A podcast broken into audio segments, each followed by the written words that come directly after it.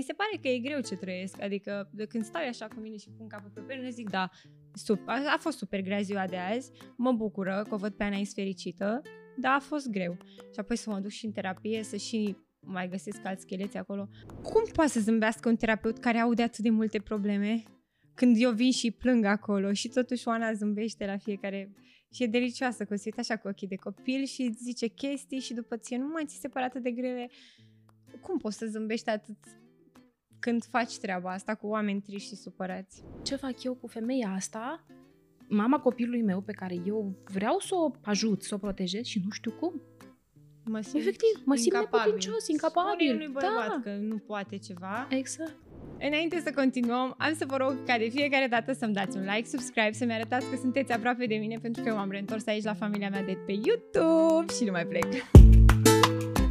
Bine ați revenit la Unboxing, un podcast cool și relaxat așa ca noi, ca mine, ca invitata mea de astăzi și ca ai mei oameni din comunitate. Astăzi o să-i facem unboxing, nu o cunoașteți pe Oana de la mine de pe social media, terapeutul meu. Nu știu cum s-a ajuns aici, o să vă zic, știu exact, dar eu mai zic că nu știu, că e- am emoții.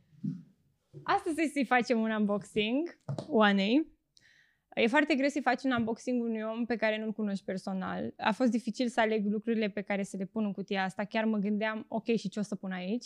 Și o să vedem împreună ce am ales să pun aici, pentru că eu, nu știu, nu știu, nu știu. Hai să vedem, Ana, ce am pus. Deci, ideea care e, eu aduc câte o cutie aici plină cu lucruri, pentru că în felul ăsta îmi prezint invitații.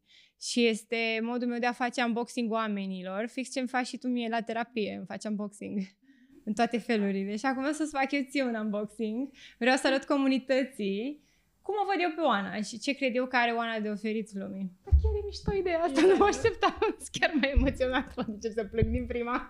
N-am pus să zic nici trei vorbe. Trebuie să fii un pic de influencer, să deschizi codul ăla și să faci... Știi cum fac? Deci Ah, influencerii ok, primesc stai. cutii Da, am și... văzut. Stai. Da, ASMR. gata, mă descurc eu.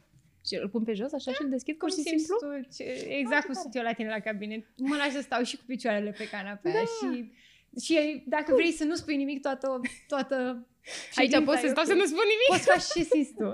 Și deschide-l cum vrei tu.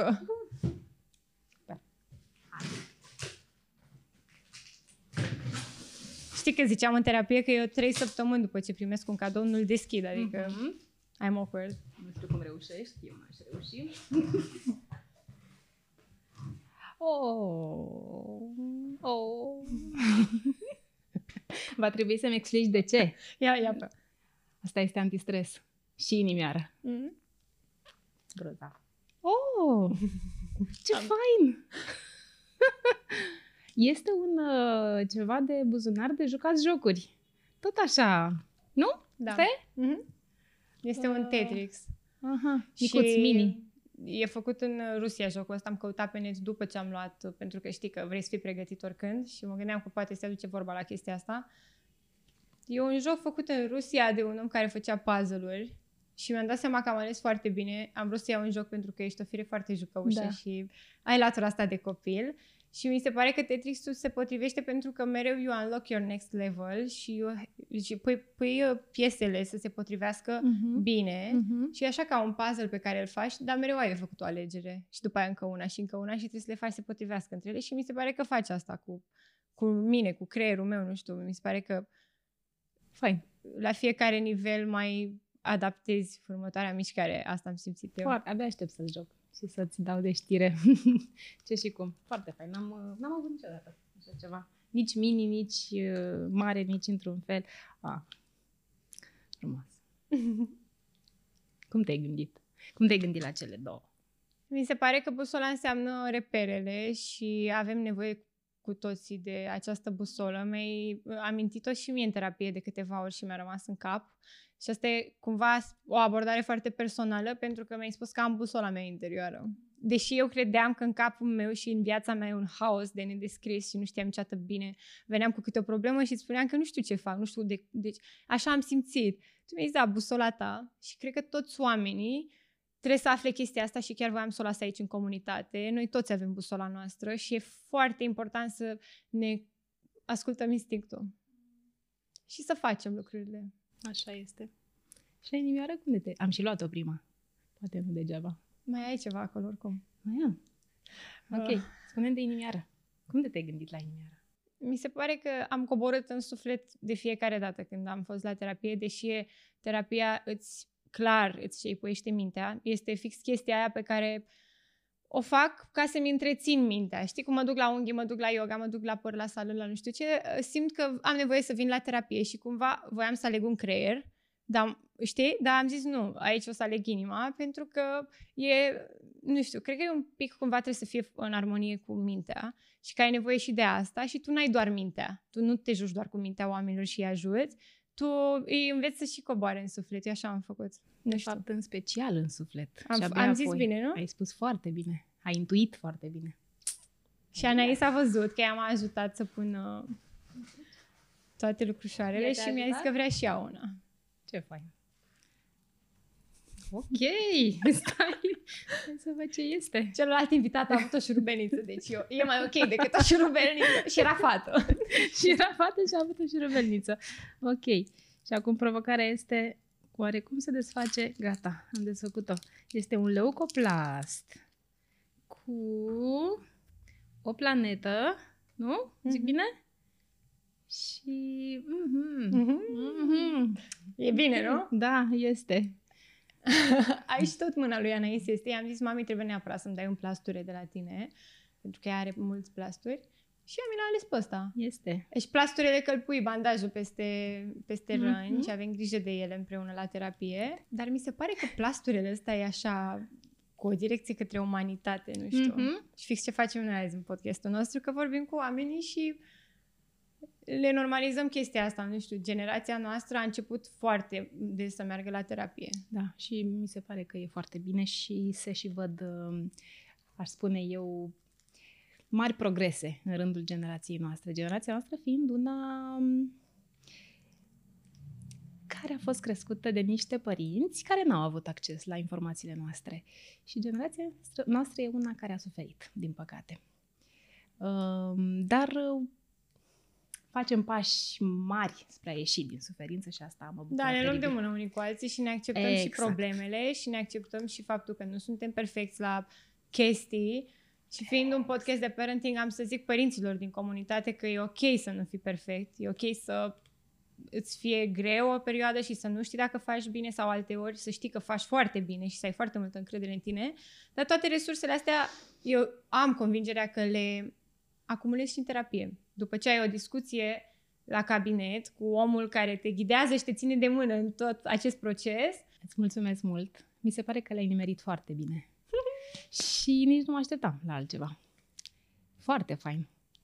Uh, A fost greu pentru că, de obicei, nu știu, surorii mele i-am pus o cărămidă, adică șt- i-am spart capul cu o cărămidă mai de Mhm. mult și i-am pus acolo o cărămidă și a fost fan. Și a fost o chestie gen... Da. Asta e chestia noastră, ne leagă și uite, oamenii trebuie să știe că tu ai trecut și prin probleme. Dar Oana nu te cunosc, Mhm. adică... Da, normal. normal. E, asta e relația cu terapeutul și e bine să fie așa, dar eu Exact. simt că din perspectivă terapeutică am cunoscut la tine aceste calități și chiar asta cu puzzle vreau să ne întoarcem un pic la Tetris. Mi se pare că noi avem pattern-uri. Jocurile de obicei, jocurile funcționează pe aceste coduri scrise, deci sunt niște pattern-uri. Și în terapie eu am mai auzit de tipare comportamentale greșite sau nu neapărat greșite, dar pot fi făcute way much Disfuncționale, să better. le spunem. Da. Da. Mhm. Și cumva aceste pattern-uri care se repetă, totuși pe pattern noi putem lucra să-l facem să fie pozitiv. Mhm. Da. Și încă cum. Foarte, foarte bine. și destul de ușor, să spunem. Dacă există deschidere. Mulțumesc mult! Foarte fain. Nu mă așteptam, mai luat pe surprindere, mai și emoționat. Foarte fain. Mi-a plăcut momentul. Îl trag înapoi așa, nu? Deci exact așa, asta e, asta e poziția.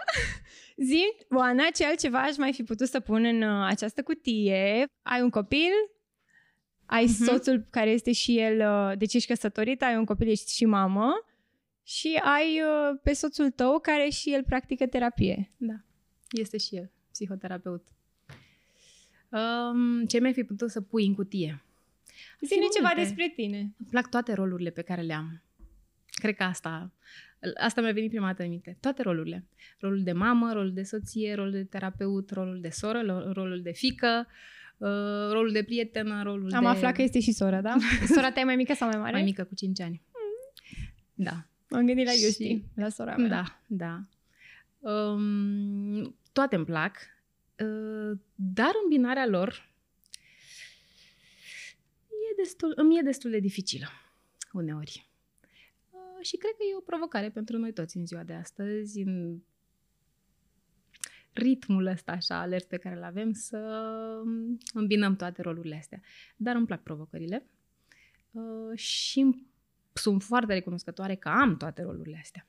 Chiar dacă mi este dificil uneori să le pot îndeplini. Vreau să fac o paranteză. Uh-huh. Uh, apropo de provocare și de roluri, uh, o să dau un pic din uh, discuția noastră de la terapie, alegerea mea. Uh, acum două dăți, efectiv încercam să mă întorc la mine și spuneam uh, Oanei, acum îți zic Oana pentru că suntem pe podcast, dar mă uitam la ea, stătea pe, pe scaun în fața mea și spuneam efectiv vreau să mă întorc la Maria autentică de atunci și să pot să arăt asta oamenilor, nu mai știu cum e să fiu acolo. Și e ca și cum am pune acum o cameră aici în cabinet și aș fi total ok, uite, asta e Maria pe care o știu eu, asta e Maria care era înainte pe YouTube și s- cumva s-a pierdut pe drum, nu știu unde este închisă, vreau să o aduc înapoi. Și ăla a fost momentul în care ai zis, ok, acum îmi vine ideea, este pentru prima oară și o să zic, aș putea să te ajut. Și acum tu ai rol și de prieten, pentru că asta faci un prieten pentru tine, te ajută când îți e greu și nu știu, ești, este și un challenge, că ai menționat cuvântul ăsta, m-am dus aici, este și un challenge pentru tine, pentru că Mhm. nu ești o persoană foarte vizibilă în Mhm. public. Vreau să vă dau puțin de context cum s-a ajuns la această formulă, care mie mi se pare amazing, pentru că eu acum sunt foarte confortabilă. Sunt cine sunt eu, știți ce? Și mi se pare că chiar te descurci bine și chiar ești confortabilă. Mă bucur că pot și eu să contribui un pic la asta.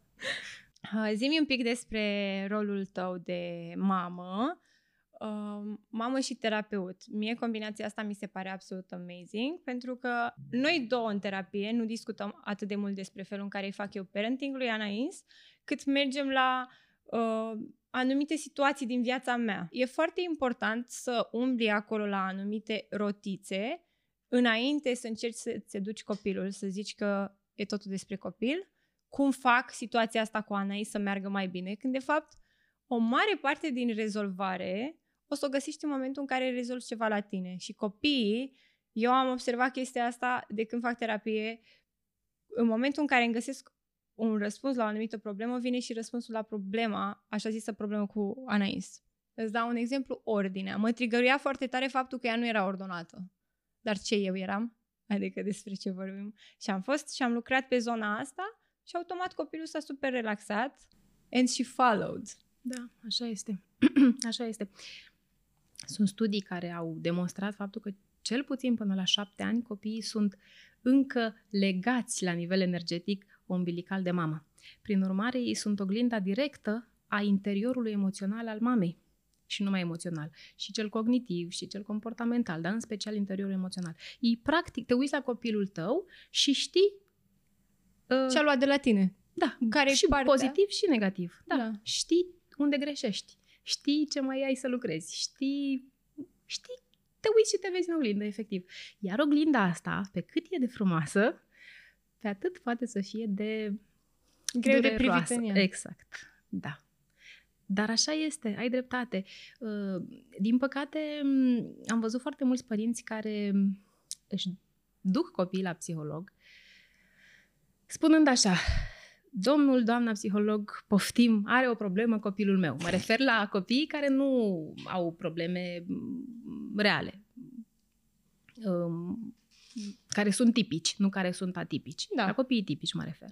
Care, bă, eu știu, au tot felul Bat de... zgârie, rup, țipă, Da. aleargă, aruncă. Nu ascultă, exact, obrăznicii la școală, grădință, acasă și tantrumuri și mai știu eu ce, tot felul de comportamente din astea ieșite din uh, ce ne dorim noi de, de la copiii noștri, să ne asculte, să fie mereu cu minți, lucru total imposibil și deloc de dorit. Uh, și tot așa. Uh, și părinții m, își duc copiii la psiholog, poftim, repară-mi-l. Ori lucrurile nu stau așa. Sunt și situații în care, într-adevăr, este nevoie, dar în majoritatea situațiilor copilul poate să fie reparat De părinți. de părinți, exact, pentru că copilul nu face decât să exprime um, turbulențele, în primul rând, ale mamei și apoi, într-o măsură foarte apropiată, turbulențele din familie. Copilul manifestă um, războaiele din familie. Fie că sunt ele vizibile, fie mai ales că sunt tăcute. Energetice, poate. Da, și energetice. Care nu au fost adresate niciodată, dar copilul exact. le, le simte, simte energia familiei și exprimă. Deci, practic, ne bucurăm când copilul, de fapt, asta ar fi o abordare din punctul meu de vedere, să-mi zici dacă e ok. Um, practic, ne bucurăm când copilul nostru face acea boacănă sau uh, nu știu, exprimă același comportament între ghilimele neadecvat, că el de fapt ne arată că în familia noastră se află acest dezechilibru care nu e neapărat un lucru rău, îți arată că mai ai de lucrat și că dacă îți apleci privirea asupra lui, cu siguranță, cu ghidarea potrivită, o să găsești și răspunsurile. Bineînțeles. E, copiii sunt niște terapeuți, să spunem între ghilimele, minunați. Pentru că ei ne dau, sau niște, nu, niște ghizi, aș mai bine aș putea spune, niște ghizi. Ei ne ghidează efectiv unde mai avem noi de lucrat, unde mai avem de îmbunătățit, unde ne-a scăpat ceva, unde, efectiv, trebuie doar să le urmărim comportamentele. Să-i urmărim. Aplicat, atât. Uh, mă enervează. Copilul meu mereu dărâmă chestii și țipă și trage de miruna când o vede mereu. Mereu trage de fete. Eu nu înțeleg de ce trage de fete. Astea sunt mamele, știi, care se agită și mă enervează că îi spun de atâtea ori, nu mai face asta. Da. Cumva, de ce face copilul meu așa și trage de miruna? Asta ar fi o întrebare pe care aș putea să ți-o adresez și să vedem cum, cum ne ajuns cu răspunsul. De ce trage copilul meu mereu de miruna și eu îi spun, nu mai face asta? Uite, dacă îmi permiți da. și doar dacă vrei, o să-ți adresez eu întrebarea asta, pentru că o să te rog pe tine să-mi spui ce părere ai tu, de ce crezi tu și îți da, spun de ce te da, întreb asta. ca la terapie. Da, exact, un pic. Pentru că răspunsurile, mai ales mamele, le au. Uh-huh. Noi, mamele, răspunsurile le avem. Noi suntem atât de conectate cu copiii noștri și la nivel energetic și la nivel de toate felurile, încât răspunsurile le avem. Unde intervine o mică problemă este că nu ne ascultăm sau că ne este mai simplu să aruncăm responsabilitatea pe copii și să-i ducem pe ei la terapie problema că ei sunt uh, uh, pe premisa că ei sunt uh, cu probleme. Nici n-aș folosi cuvântul probleme, dar nu vine cum să-l înlocuiesc, da. că nu cred că există probleme. Cred că, exact, cred că sunt pur și simplu căi de urmat pentru a ne dezvolta pe noi. Da. Prin urmare, eu sunt convinsă că un răspuns foarte potrivit pentru situația asta, îl ai deja. Bun, aș vrea, în primul rând, înainte să mergem mai departe, să normalizăm chestia asta și să ne oprim asupra ei. Un terapeut te ajută să găsești răspunsul care este deja în tine. Așa că dacă ai impresia că mergi la terapeut să zică cum să faci lucrurile, mai bine ți la o prietenă, că ea sigur o să-și dea cu părerea mult mai ușor despre cum ar trebui să faci lucrurile, sau la mama, sau la TV, la emisiuni. Nu. La, la terapeut te duci să te ajute să-ți răspunzi singur la întrebări, ascultându-te. Deci, asta e, te ascultă, ori întregi. Mm-hmm, bine ai zis. Și acum, trecând mai departe, aș putea să răspund poate că copilul meu vrea să-și exprime nevoia de atenție și vrea să o facă atentă pe Miruna și nu e un lucru rău că trage de Miruna pentru că vrea ceva de la ea, doar că felul în care cere chestia asta este poate nepotrivit pentru tine, pentru accepțiunea ta. Și te gândești că poate copilul tău trebuie să-i se adreseze frumos mirunei și atunci tu poți să-l îndrumi și să-i spui înțeleg că tragi de miruna, dar pe Miruna o deranjează lucrul ăsta, nici ție nu ți-ar plăcea să tragă cineva de tine. Uite, hai să spune Mirunei că vrei, vrei să fii atentă la tine. Și în același timp să-i spui și Mirunei, Miruna, uite, el trage de tine că vrea să fii puțin atentă la el. Și atunci poate te gândești undeva in the back of your mind că au fost multe momente în care nu i-ai acordat tu atenție copilului încât el o caută mult în exterior. Într-un mod în care simte că îi se cuvine. Trag mereu de Miruna. Nu știu, asta poate e o chestie, nu știu, asta mi-a venit primul lucru. Dacă ți-a venit nu întâmplător. Da. Dacă asta ți-a venit în minte prima dată, e clar că nu întâmplător. Înseamnă că ceva pen- pentru tine are sens. Da. Și poate să fie o variantă. Bineînțeles că poate să fie. De foarte multe ori copiii au tot felul de manifestări, indiferent de vârstă, um, pentru a atrage atenția părinților, bunicilor, educatorilor, da. învățătorilor, prietenilor. Bineînțeles, sigur că da. Mai facem și noi treaba asta, adulții. Și noi ridicăm tonul ca să tragem atenția Și noi când ne certăm, cearta presupune Eu o trântesc formă... uși. M-au unecat. Să-și Iată, amintească fostul meu cum îi trânteam ușa la mașină când plecam. iată. Știi ce? Nu, aveam, nu mai aveam nimic de spus, dar eu îi trânteam ușa. Ei, păi dacă nu mai aveam nimic de spus, ce, ce căuta ușa aia să fie trântită? Parcă cred că mai Înțeleg. aveam să zic ceva totuși, dar nu găseam cuvintele. Bineînțeles. Bineînțeles. Vrem să atragem, hei, sunt aici, hei, vreau să-ți spun ceva, hei, ascultă-mă. Dacă noi adulții bă, ne manifestăm altfel decât verbal și până la urmă este ok, măcar din când în când, copiii cu atât mai mult se manifestă pentru că ei n-au um, limbajul necesar pentru a se putea exprima în cuvinte sau n-au empatia necesară, n-au răbdarea necesară. Le lipsesc niște skill care vin odată cu vârsta și cu maturizarea. Și atunci este firesc. Da, sigur, poate să fie asta. Ar mai fi motivul, încă unul, cel puțin la fel de important ca cel pe care l-ai spus tu, sau la fel de des întâlnit, uh, copiii manifestă ceea ce se află în interiorul părinților, în special în interiorul mamelor. Prin urmare, dacă am un copil care uh, Trage de trage miruna. de miruna, Sau de să oameni, spune. sau de obiecte. Exact. Sau trage, nu știu, fetițele de păr, băieței de pantaloni, nu știu, să zicem. Tipul ăsta de m, comportament de tipul trag ca să, ca să de ce, s-ar putea să se regăsească și la mine ca, în mine ca mamă. Adică eu pot fi agitată sau Da. pot să-l trag eu pe el sau să-l bruschez sau să-l grăbesc. Exact. Ok. Da, într-un fel sau altul, dacă ne uităm așa cu atenție, dacă învățăm să ne uităm cu atenție la noi mamele, să ne urmărim comportamentele, într-un fel sau altul, comportamentul copilului se manifestă în mine. Într-un fel sau altul. Aproape întotdeauna. Adică ei copiază ceea ce văd acasă. Da, mhm, da, copiază ceea ce văd acasă una la mână și mai fac ceva. Somatizează. Da? Ce înseamnă somatizează? Înseamnă că manifestă fie sub forma unei afecțiuni de tip laringită, m, m, răceli, febră, etc., niște lucruri care se întâmplă din perspectiva lui negative în casă sau cu mama lui, uh, sau prin comportamente. Copilul poate să manifeste o agitație pe care mama o conține, să spunem, dar mama nu-și dă voie să o manifeste față de copil. Dar mama are magi- agitația asta, poate bă, este tensionată în raport cu tatăl. Da. Sau poate este tensionată din multe alte motive. Și nu-și, nu-și, nu-și dă voie să o manifeste, să o spună, să o manifeste prin comportament. Da, pentru că uneori nu vrei să te vadă copilul uh, Exact. că ai o problemă cu tatăl, dar tu o ai, voi vă certați separat, copilul nu știe de ea, Exact. dar ea există, undeva Bineînțeles. tensiunea există și atunci copilul ajunge să tragă de Miruna pentru că, din ce înțeleg, e conectat la, la mamă. La mamă, exact. Iar copilul simte tensiunea asta, care nu că se întâmplă odată, dacă se întâmplă odată, de două, de trei ori, nu este nicio problemă. Dar dacă Noi- devine repetitivă, Exact, exact. Dacă se întâmplă constant o perioadă de timp, abia atunci copiii încep să o manifestă. Pentru că copilul are, este energie pură. El, el transmite tot. Îmi El place. efectiv este e un bulgăre de lumină care pur și simplu se manifestă. Își manifestă lumina sau manifestă și umbrele. și umbrele. Mhm.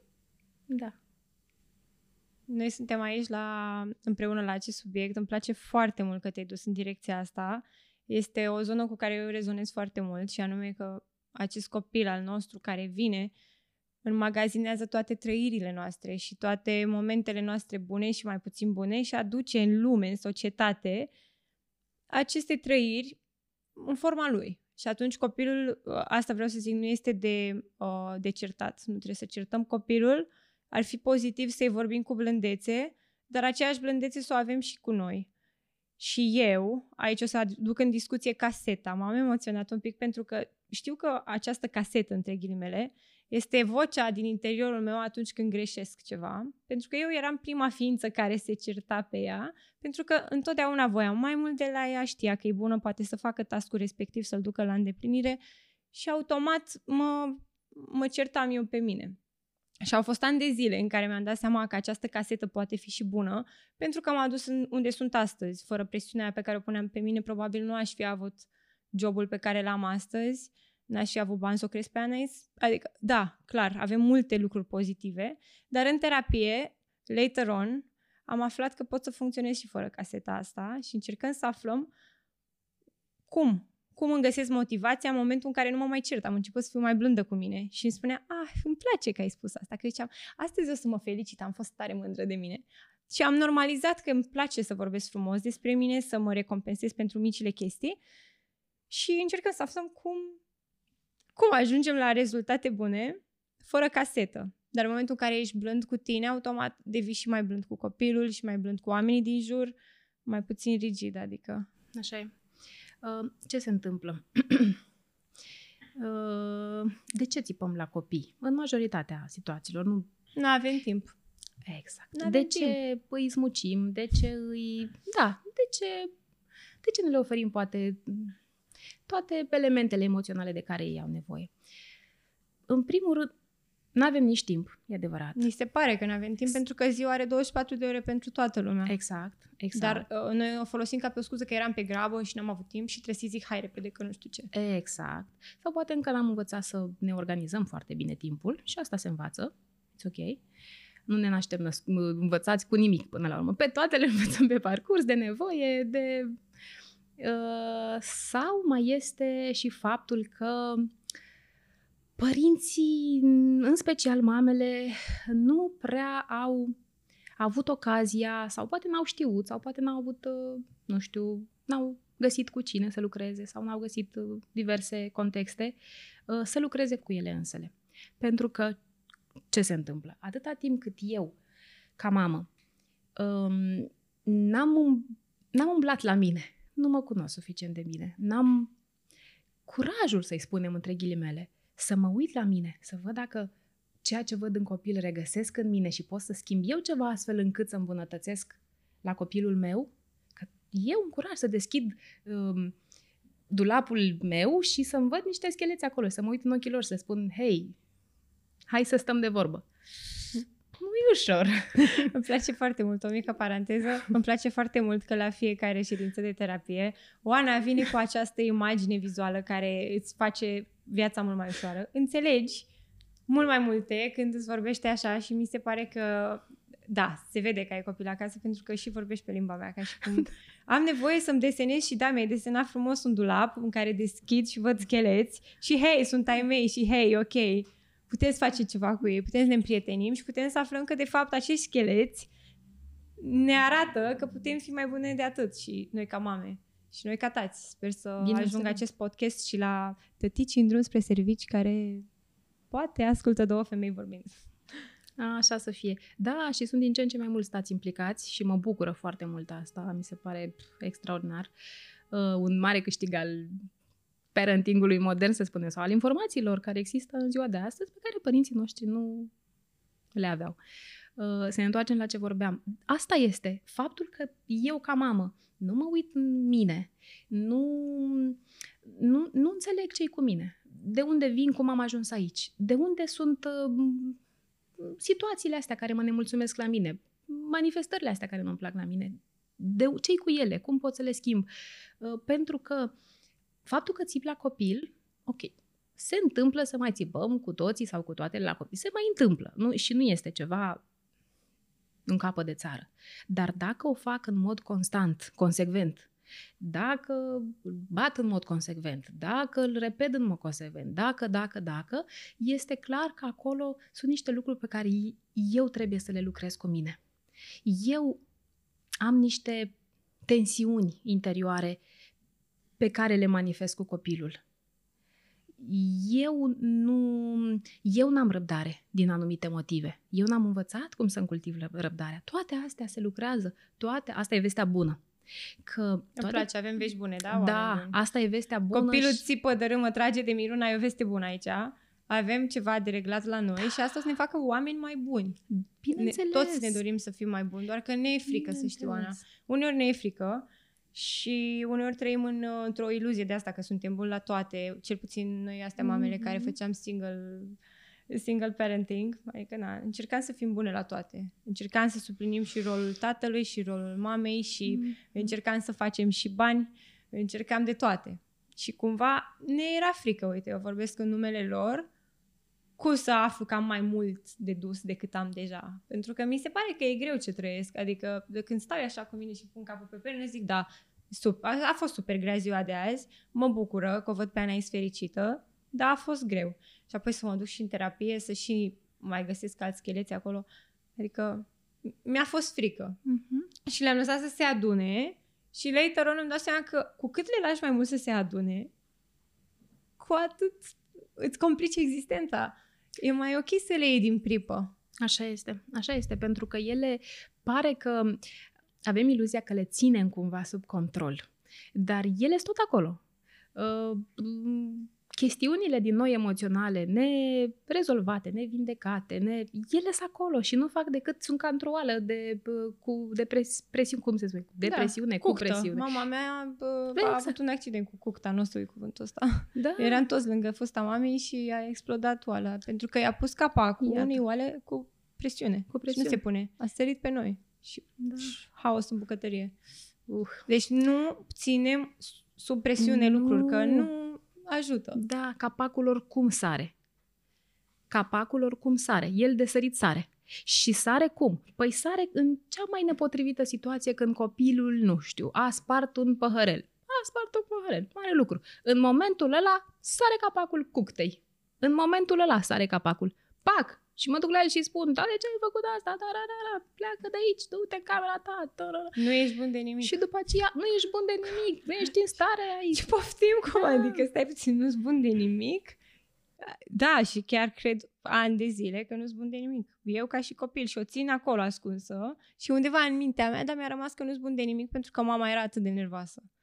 Și mama a proiectat asta pe mine, că eu nu-s bun de nimic, când de fapt, ok, nu ne arătăm cu degeti, ge- degetul părinții, dar nu asta facem pe acest podcast. Uh, am normalizat în toate ședințele de terapie că părinții noștri ne-au crescut exact așa cum au știut și cum au putut și același lucru l-am făcut și eu cu Anais. N-am făcut lucrurile perfect și nici nu-mi doresc chestia asta. Mai am mult de îmbunătăți la mine și fac asta constant. Cred că sunt pe drumul cel bun pentru că depun efort în direcția asta și asta e tot cel mai important. Dar în momentele de criză ale părintelui devin și momente de criză ale copilului și devin proiecțiile noastre și practic este un adevăr al lor. Dacă îi spui ești împiedicat, împiedicatule. Haha, funny. Nu, nu. El o să creadă mulți ani de zile că este împiedicat. Sau că este uh, înastâmpărat. Sau că... Da, așa este. Pentru că ei au gândirea magică până destul de târziu. Ei, ei, nu, iau, uh, ei nu înțeleg lucrurile cum le spunem noi, în sens metaforic sau în sens de glumă. Ei le iau ad literam. Dacă îi spui uh, uh, ce grăsuț ești, ești așa ca un ardeiuț umplut uh, și mergi ca o rață și ești așa grăsuț, și nu mi se pare cute și sweet că îi sp- spunem copilului ce grăsuț ești și, uh, și cum te plimbi tu. Dar copilul nu înțelege că pentru noi este un alint, că tocmai l-am făcut... Uh, Hai că zic o poveste bine că ai deschis. El crede că e Random. grăsuț. Exact, I și s-a va întâmplat rămâne lui cuvântul că e Anais. grăsuț. Eram la o filmare, închiriasem o cameră de hotel și am zis că nu e în acest oraș al nostru, stăm la hotel o noapte și facem staycation. Se numește, faci vacanță în orașul tău și facem tot ce înseamnă ca și cum am fi într-o vacanță, dar nu ne ia atât de mult timp, știi, stăm doar o noapte la un hotel. Și aveam acolo filmare, am fost la această campanie și între timp l-am chemat pe tatăl biologic al lui Anais să o vadă pentru că era un moment de pauză. Și am fost plecată să iau nu știu ce. Și când m-am întors, Anais în vârful patului, eu eram la filmare, adică nu, nu aveam neapărat timp să diluiesc o problemă gravă care tocmai se întâmplase. Anais în vârful patului, nervoasă acolo. Ăsta nu e tatăl meu. Poftim? Stai puțin, m-am blocat, am zis, ok, there is a hard situation. O să dilu- I-am zis, mami, uite, știu că s-a întâmplat ceva, o să vorbim imediat. A doua zi a vrut la sală. E, voia să se îmbrace în haine de sport și să meargă la sală. La micul dejun nu voia să mănânce nu știu ce. Tatăl ei, în nepriceperea lui, dar fără să-și dorească să o afecteze prea tare pe Anais, i-a făcut mențiuni legate de burtica ei, că e cam grasă și că, nu știu. Și într-un mod foarte cute, adică este, he, te-ai mai îngreșat un pic. Ea fiind într-o interacțiune directă cu figura ei paternă, a luat de la tatăl ei exact cum m-am îngreșat. În capul ei a fost tata mă jignește. Și am explicat, uite mami, el nu te cunoaște foarte bine și nu știe cum să-ți vorbească. El nu petrece timp cu tine cum petrec eu cu tine. Eu știu că chestiile astea nu se spun unei fetițe. Că, că ea mi-a zis, "Nu, cum să-i spui așa fetiței tale, cum să spună? I-am zis, nu, nu sunt grasă, ia mai, uite-te mai bine. Și el s-a uitat și mi-a spus că da, sunt grasă. și mâncasem și paste. I-am zis, și avea o rochiță strânsă pe ea și cu o burtică așa de paste. La 8 anișori, la, na, mâncase și niște paste. Și așa sunt bărbații, adică na, văd și ei ceva, zic, el, cu siguranță am simțit că el nu știe cum să facă chestia asta și mai mult decât atât, nu știe ce impact de ori 10 poate avea asupra unei fetițe de 8 ani. Later on, ea n-a mai vrut să vorbească cu el două săptămâni, eu nu am mai putut să-i fac să se vadă, pentru că eu uh, gestionez întâlnirile. și am zis, ok, nu forțăm copilul, pentru că după aceea rămâne cu așa. Dacă ne-am prins momentul, am mai lăsat să se mai răcească un pic situația, i-am zis așa, uite-te la mine, tu în momentul ăsta o să te duci să te vezi cu tatăl tău, a făcut niște ochi mari, eu nu, eu nu mă impun de obicei. I-am zis, eu îl iubesc pe tatăl tău, adică l-am iubit în momentul în care te-am făcut, văd foarte multe calități la el, uh, știu de ce este stare, tatăl tău are foarte multe calități și este tatăl tău, așa cum îl ai. Și unde nu știe, îl înveți. Este de datoria ta să-i spui ce simți. O să-i spui ce simți și o să vorbesc și eu cu el. Și când a venit să o ia, i-am înfruntat pe amândoi.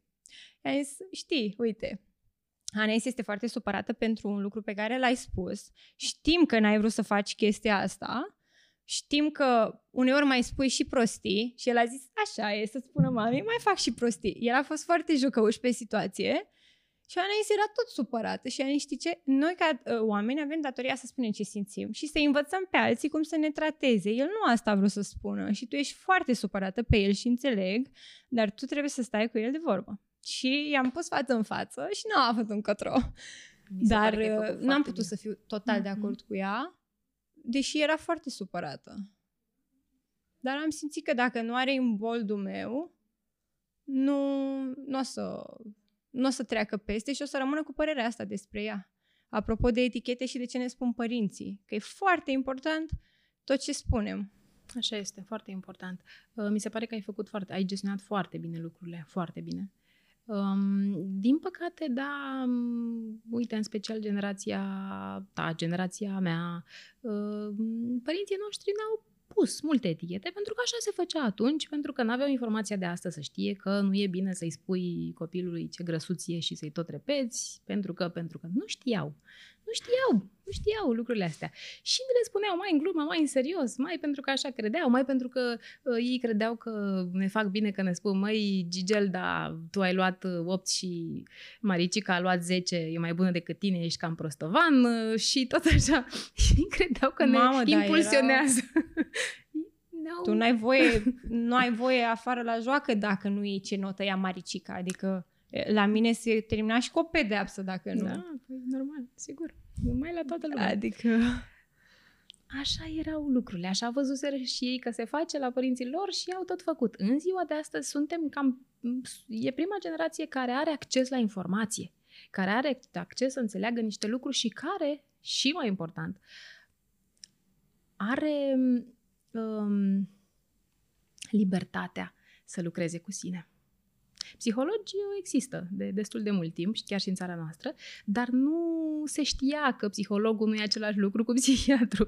Nu se știau multe lucruri, nu se înțelegea domeniul ăsta. Acum, pentru că s-a promovat și mă bucur foarte mult, se înțelege.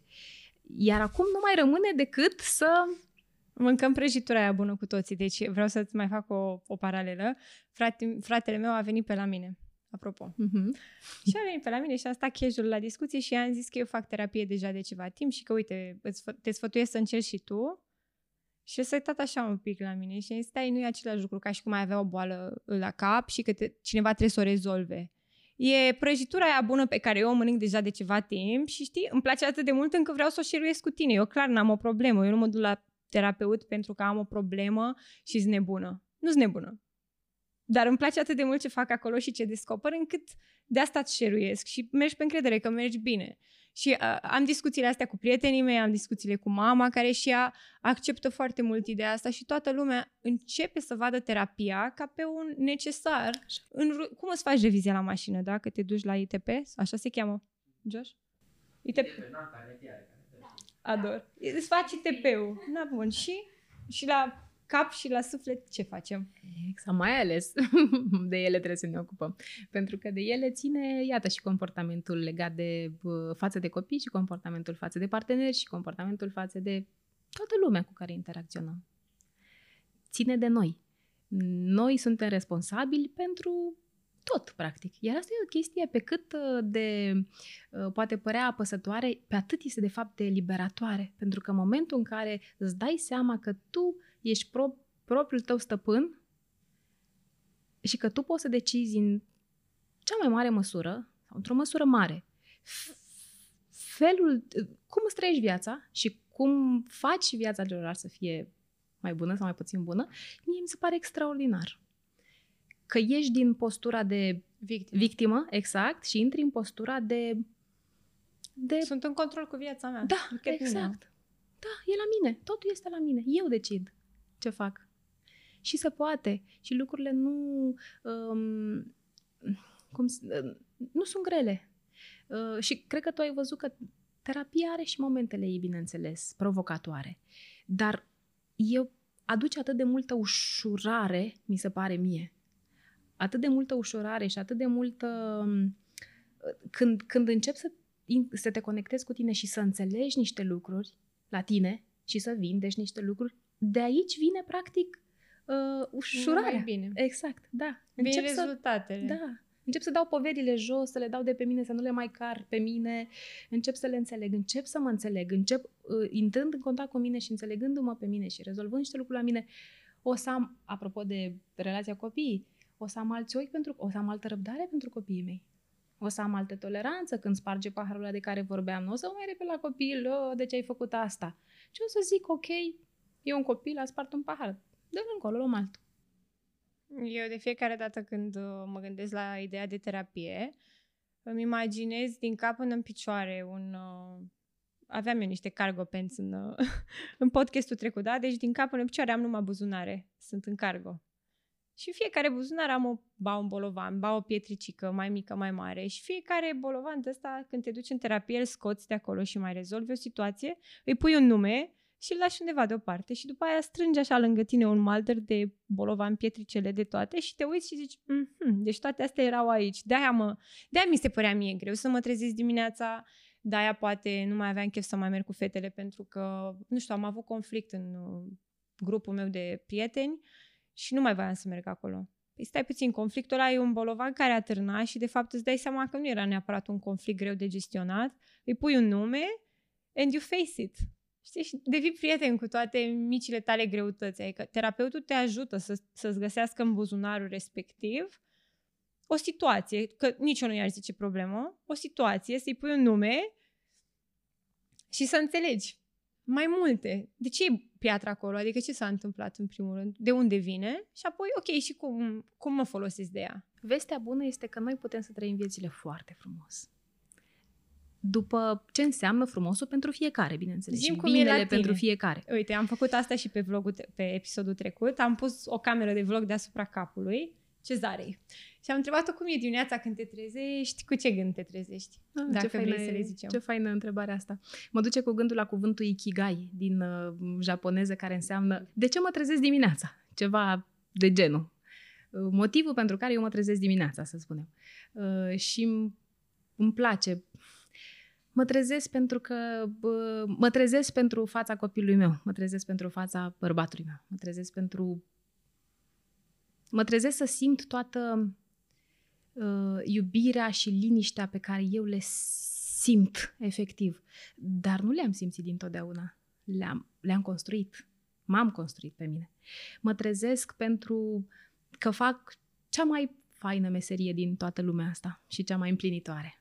Cum ar putea să zâmbească un terapeut, și asta e o întrebare pe care toți cred că și-o pun, cum poate să zâmbească un terapeut care aude atât de multe probleme? Când eu vin și plâng acolo și totuși Oana zâmbește la fiecare și e delicioasă că se uită așa cu ochii de copil și îți zice chestii și după ție nu mai ți se pare atât de grele. Cum poți să zâmbești atât când faci treaba asta cu oameni triști și supărați?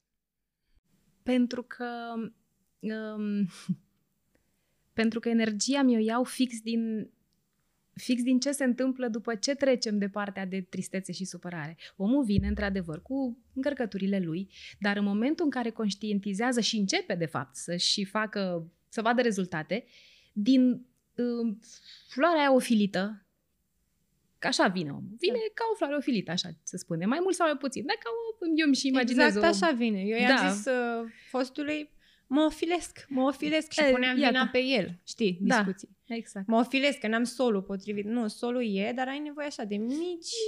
Să te pună cineva la lumină, să-ți iei lumină, să-ți mai dea și niște apă. Exact. Da, și omul vine ca o floare, dar eu nu mă focusez pe floarea. Aici e, cred eu, m, secretul, să spunem, secretul. Nu mă focusez pe floarea ofilită, ci mă focusez pe ceea ce ar putea să devină omul respectiv.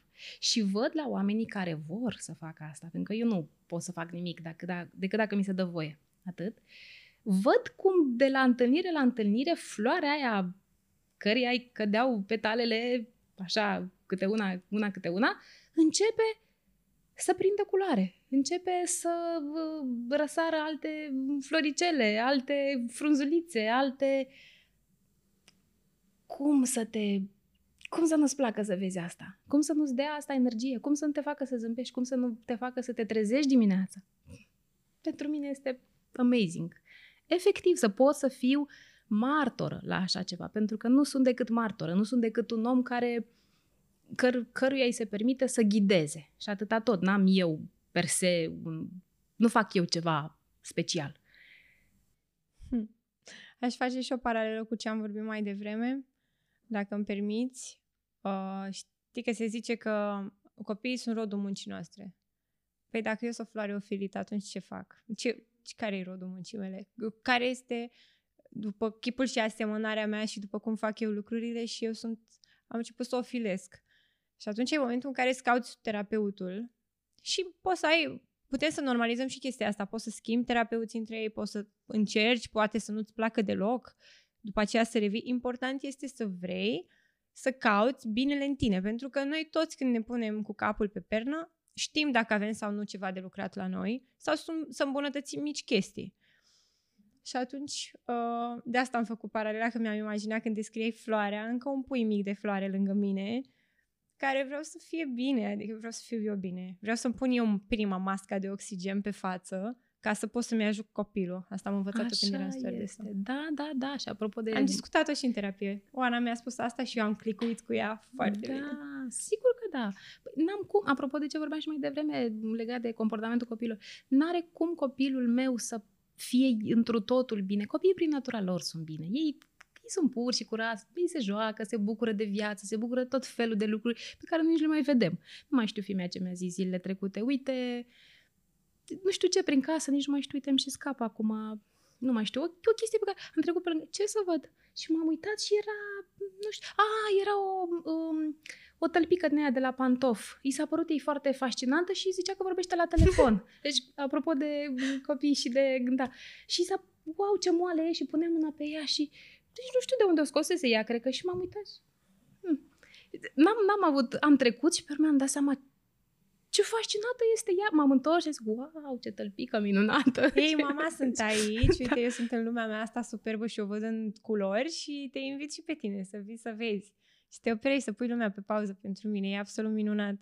Și mie îmi face chestiile astea Anais și, și ea mă ghidează pe mine cum ai spus. Asta vorbeam și în pauza între invitați, știi că povesteam că eu chiar fac genul ăsta de parenting în care îmi las copilul în libertatea lui să-mi arate ce funcționează cu el și să-mi arate lumea prin ochii ei, pentru că dacă îmi pun lentilele ei de copil, îmi dau seama că she's much higher than me.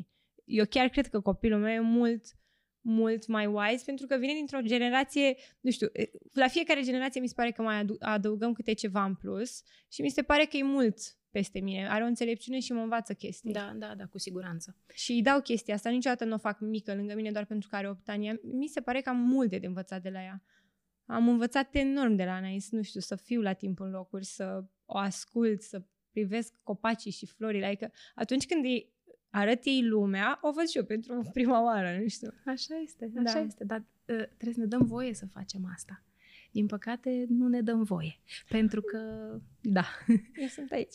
Pentru că noi suntem adulți și nu e așa, nu se cade ca un adult să joace șotronul, cum am jucat eu acum câteva zile cu asta mică în parcul orășelul copiilor. Și am sărit șotronul și ea încă nu știe să sară pe un picior. Spunea, mami, ce bine sari, bavo! Bavo, făcea, bavo, bavo, Mm. că sar șotronul. Și eu săream în continuu, că nu mă mai puteam opri. Pentru că eu în momentul ăla eram copilul. Mă transformasem și eu într-un copil, preluasem din fericirea ei și săream în continuu șotronul.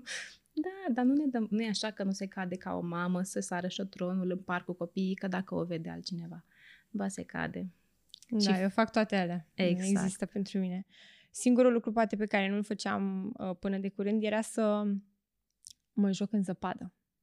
Știu că sună puțin neimportant, dar e foarte important pentru că e iarnă în fiecare an. Iar eu am pus iarna pe pauză pentru că am avut o traumă. Mi s-a întâmplat ceva într-o zăpadă la un moment dat și aia a fost, acolo s-a închis. Maria nu ieșea din casă iarna, Maria se învelea, apropo de iarnă, că abia aștept să ies la zăpadă. Am fost și weekendul trecut și ningem pe Ana Brașov, deci iarna asta a început mai devreme pentru mine, simt că a început pentru mine, pentru că finally pot să simt gust de zăpadă în gură dacă îmi dai.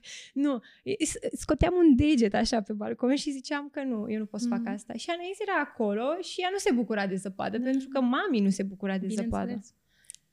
Legat de Da. Bonding-ul ăsta dintre mamă și copil. Bineînțeles, dacă ne uităm cu atenție apropo de asta, o să observăm că și copiii manifestă aceleași frici ca noi, aceleași limitări ca noi, aceleași convingeri, poate greșite, ca noi. Sunt copy-paste copiii noștri. De asta, dacă ne uităm la ei, o să ne prindem ce avem de rezolvat la noi. Și putem să o facem și singuri, putem să o facem cu ajutorul unui terapeut. Este mai ușor, bineînțeles, cu ajutorul unui- unui terapeut, este mai rapid, este mai complex, este mai... Dar sunt persoane care pot să lucreze și singure, nu... Sau, eu știu, folosind alte metode. Se poate. Journaling-ul, că am jurnalul Sigur. în geantă Da. mereu cu mine. Uh, așa e bine, nu să scrii. Da, e foarte bine. Să da, scrii, a, ok, da. mi-e rușine să merg să vorbesc cu ex- exuleasca, dar poate pot să scriu. Sigur, e foarte, foarte liberator scrierea unui jurnal. Foarte liberatoare. Da, da. Și atunci, dacă eu lucrez cu mine ca părinte, automat o să văd îmbunătățiri în copilul meu. Automat. Copilul meu nu o să mai aibă nevoie să fie dus la psiholog. În majoritatea situațiilor. Uh, pentru că el va fi vesel că sunt eu veselă. Va fi bine pentru că Vreau sunt să eu. te mai întreb ceva, că am vorbit despre mămici. Viitorul cuplu, da? O să vorbim un pic despre el și ea. Îmi place să fac chestia asta pentru că în discuțiile mele cu Ana a fost vorba și de un el, de mai multe ori în terapie. Și cred că acolo acasă sunt o mamă și un tată și este copilul in between cumva. Mă comport și ca mama și ca tata. Vreau să îi iau partea mamei într-un conflict în care e cu tata. Am fost deseori pus, puși la mijloc ca și copii și a trebuit să alegem. Și ulterior, uh, noi ne-am făcut relații din care au rezultat copii și noi acum trebuie să fim părinți împreună. Și noi acum facem terapie, amândoi, separat, și diluim cu problemele noastre tocmai ca ai noștri copii să nu ia mai departe greutățile, să nu, să nu plece anxioși așa în relația de cuplu viitoare. Eu mereu mă gândeam cum vreau să fie pentru Anais, ce vreau să simtă Anais. Vreau să se simtă liniștită când o să aibă prima ei iubire, știi, să nu aibă din partea mea o povară sau că mami n-a fost fericită cu uh, tati și au trebuit să divorțeze și să nu-i dau aceste lucruri mai departe și mereu am încercat să fiu atentă la adultul de mâine. Și în tot ceea ce am făcut cu Vlad, cu tatăl uh, ei, uh, după discuțiile noastre, l-am căutat și am vorbit, am vorbit, am vorbit chiar o oră, mai bine de o oră și i-am zis, deci discutăm noi la terapie de faptul că înțeleg tot ce este el și că nu că sunt ok cu tot ce a făcut, cum a făcut. Și am zis, uite, vreau să avem un closure și vreau să știi că noi suntem părinții lui Anais așa cum suntem și nu mă mai raportez la tine ca la omul care mi-a greșit, deși în fața lui Anais mereu l-am încurajat și am încurajat-o pe ea să fie acolo cu el. Dar acum i-am spus lui chestiile astea și am zis să știi că eu vorbesc cu Anais frumos despre tine și mereu îi zic ce calități ai. Mereu mi-am dorit ca tu să fii bine, să îți găsești o femeie să vadă chestiile astea în tine și am putut să articulez lucrurile astea și mi se pare că, nu știu, pe lângă faptul că, uite, poate e o familie divorțată sau poate părinții sunt încă împreună, hai să normalizăm chestia asta. Avem nevoie de un om din afara cuplului care să ne asculte și să ne ghideze. Știi că în America se făcea terapie de cuplu și ni se părea, vai, ăștia se duc pe la terapeuți și se ceartă acolo în fața unui om. Cum e, de fapt? Spune tu. Mie, mi se, și nu mai mi se pare, am văzut în practica mea de atâția ani, terapia de cuplu, și nu numai de cuplu, dar terapia în general, că individuală, dar în special cea de cuplu, uh, este life-saving, efectiv. Mă refer la cuplurile care depun efortul să lucreze. În prima ei. mea terapie de cuplu eu am aflat că trebuie, să, că trebuie să-mi urmez instinctul și să renunț la tatălui Anaes. Deci la 21 de ani am zis clar, el e obsesia mea să-l repar. It's no way there. Adică o să pierd viața încercând să repar pe cineva în modul în care consider eu că trebuie reparat, dar nu-l mai iubesc. Adică acolo am acceptat chestia asta și s-a destrămat. Și e bine așa. Dar sunt terapii de cuplu în care afli că dacă ambii depun efort, se da. poate salva, nu? Majoritatea. În majoritatea se poate salva. În majoritatea situațiilor, partenerii pot să învețe să construiască terapie, o, să construiască un cuplu bun. Sunt și terapii în care uh, într-adevăr, cei doi își dau seama că nu sunt uh, compatibili. Da, sau că nu mai doresc pot, sau că nu-și mai doresc, exact. Pur și simplu descoperă în terapie că nu se mai vor unul pe altul. And it's ok. It's ok. Pentru că, de ce e ok? Pentru că am văzut oameni care s-au despărțit, au ieșit din relațiile respective și au intrat în relații în care au fost bine. Și au spus, Doamne, ce bine că am a avut curajul să... A făcut asta, exact, da. că altfel nu mă întâlneam cu el sau cu ea. Deci, practic, divorțul este șansa la o nouă viață, la poate un succes, dacă de data asta n-a mers și am depus tot efortul să meargă și n-am mers, nu o să fiu clingy și nu o să mă agăs de chestia asta, să o țin acolo doar că vreau eu să o repar. Ok, acceptăm. Deci normalizăm faptul că divorțul poate fi un lucru bun. Îmi pregătești ceva? Surprize, surprize. Îmi place ce mai, ce mai pregătești. Da, pentru că eu acum vorbesc pe limba ta, pentru Bine. că odată când am fost la terapie, vorbeam deja de o oră și îmi spunea, da, și mă gândeam să te întreb asta, dar mi-ai spus deja. Da, și mă gândeam să te întreb asta, dar mi-ai spus deja. Și după a zis, ok, leave it. Și s-a dus, a luat niște cărți și m-a pus să, să spun ce văd în cărțile respective și ne-a jucat jocul ăla în care am început să vorbim pe baza acelor cărți și o să te pun și eu acum să extragi Carduri carte. terapeutice se numesc. Chiar am tras o carte foarte faină, Ador. care mi se și potrivește de altfel, chiar în perioada asta. Aș putea spune. Nu totul, dar uh, acum apropo de cardurile astea magice, îmi spune așa, două lucruri.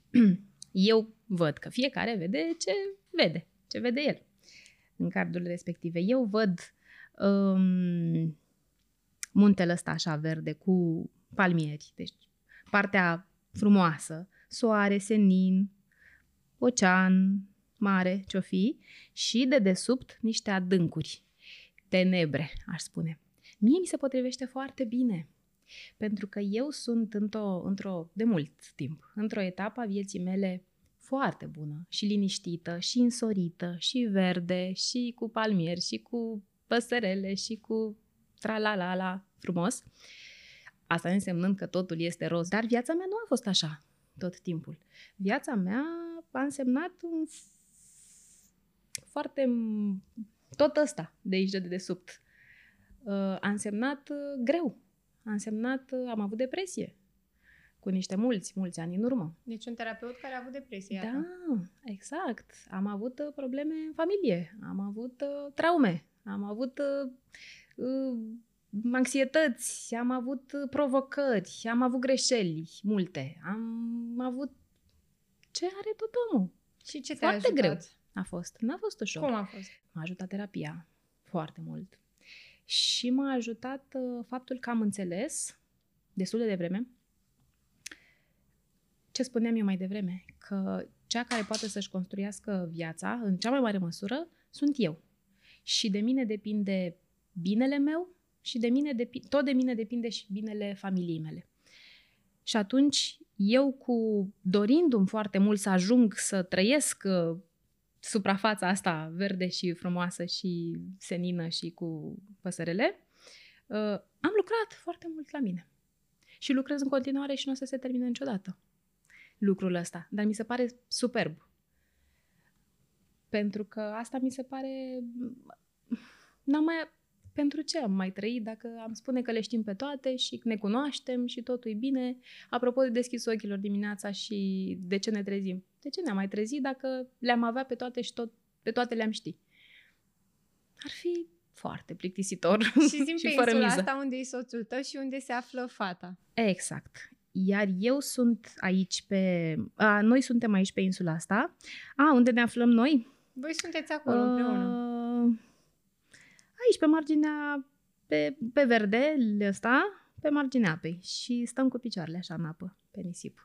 Și vă bucurați ne- de munca lui da. mami, care a, a lucrat la ea, Da. și munca lui tati, și tati, care, care și el. lucrează la el. Mhm. Uh, vrei să ne spui, uh, să f- facem puțin o paralelă despre chestia asta cu părinții care trebuie să lucreze împreună, nu că trebuie, nimic nu trebuie, dar ar fi bine să lucreze împreună pentru binele copilului. Să nu facă, eu știu mai bine, așa se face ca mine. Știi că mamele, noi mamele avem tendința, pentru că noi, în noi e hormonal și este natural să le știm noi mai bine, din punct de vedere al grijii pe care o purtăm copilului. Când se naște copilul, venim și noi la pachet, spunem, da, știm. Știi să facem. Uite, fă ca mine, ți arăt eu. Ce facem? Suntem profesoare? Cine suntem? Deci, practic, e bine să lucrăm ca o echipă și e bine să mergem... Da. E obligatoriu să lucrăm ca o echipă. La noi, după ce a venit copilul, cu tot uh, cu meseriile noastre, cu tot ce lucrasem noi separat, cu toată relația noastră care avea niște bune ani înainte, construită m, și cu bune și cu rele și cu provocări și cu de toate, construită solid, a venit copilul și a venit ca un cutremur. Zzz, Și a a început să, să clatine casa pe care noi o credeam foarte stabilă. Și Așa vorbim de făcea doi casa. terapeuți care, Exact. teoretic, ar trebui Da. să, Da. Să știe să gestioneze aceste cutremure și v-ați Da. învățat unul pe altul. Da, pentru că la mine a fost... Um, nu mă așteptam, dar s-a întâmplat. Uh, a venit copilul și eu mă ocupam în cea mai mare măsură de copil și zi și noapte și, m, bine, m-a ajutat soțul meu foarte mult, dar el avea și el treburile lui. Acum puteam să stăm amândoi pe pumn de beluș. Um, nu mă așteptam ca... Um, pe cât de frumos mi-a, mi s-a părut și de grozav, uh, pe, a- nu mă așteptam să aduc atât de mult, să mi se pară atât de greu să mi se pare atât de greu să, um, să fiu continuu disponibilă și emoțional și fizic și tot pentru un copilaș. Mi s-a părut foarte greu. Și mi s-a întâmplat următoarea dinamică la noi, la care nu mă așteptam absolut deloc, dar s-a întâmplat. Uh, eram toată ziua cu copilul. Era așa de bine, eram bine, toate grozav. Venea bărbatul, seara, acasă, după amiază, seara. Și cum îl vedeam, cel puțin în primele luni, așa, cam în primele șase, după șase luni am început să mă mai liniștesc. La primele Ador! șase luni, cum îl ved- deschidea ușa, cum deschidea ușa și îl vedeam ca o panteră zăream pe el. Rory, nu e de tine, da? E ok, tu ești bine. Rory, e Exact. Rory. Da. Se mai atacă singură și mai zicea. Și Da, ca, e ca tine, așa. Ca Așa săream pe soțul meu. Tu ai plecat. Tu ai avut libertatea să faci ce vrei tu. Tu ai ieșit din casă, tu te-ai pieptănat, tu te-ai îmbrăcat. Uite-te la mine cum arăt. Toată ziua am stat în tot, tot.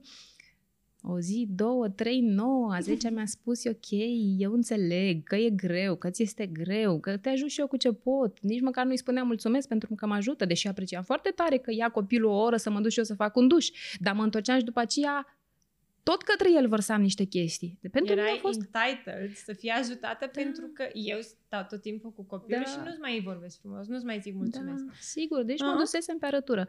Ideea este că, da, chiar mă dusesem, da, da, mă dusesem pe arătură. Efectiv, tu vezi ce terapeuta meu?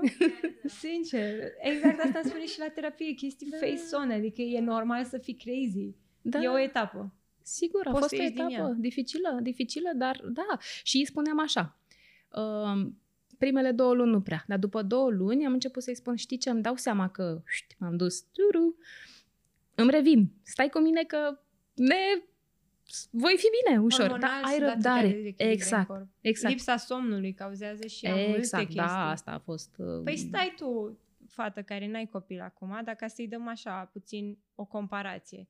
Imaginează că ești în sesiune, că am și fete de sesiune care mă urmăresc, ești în sesiune, vrei și la party-ul ăla bun, ai și un iubit cu care mergi și cu el o, o zi, două pe săptămână, dar în niciuna din zilele astea tu nu dormi pentru că mereu apare alt examen de dat. Examen zic bine, pentru că un copil te testează pe toate părțile.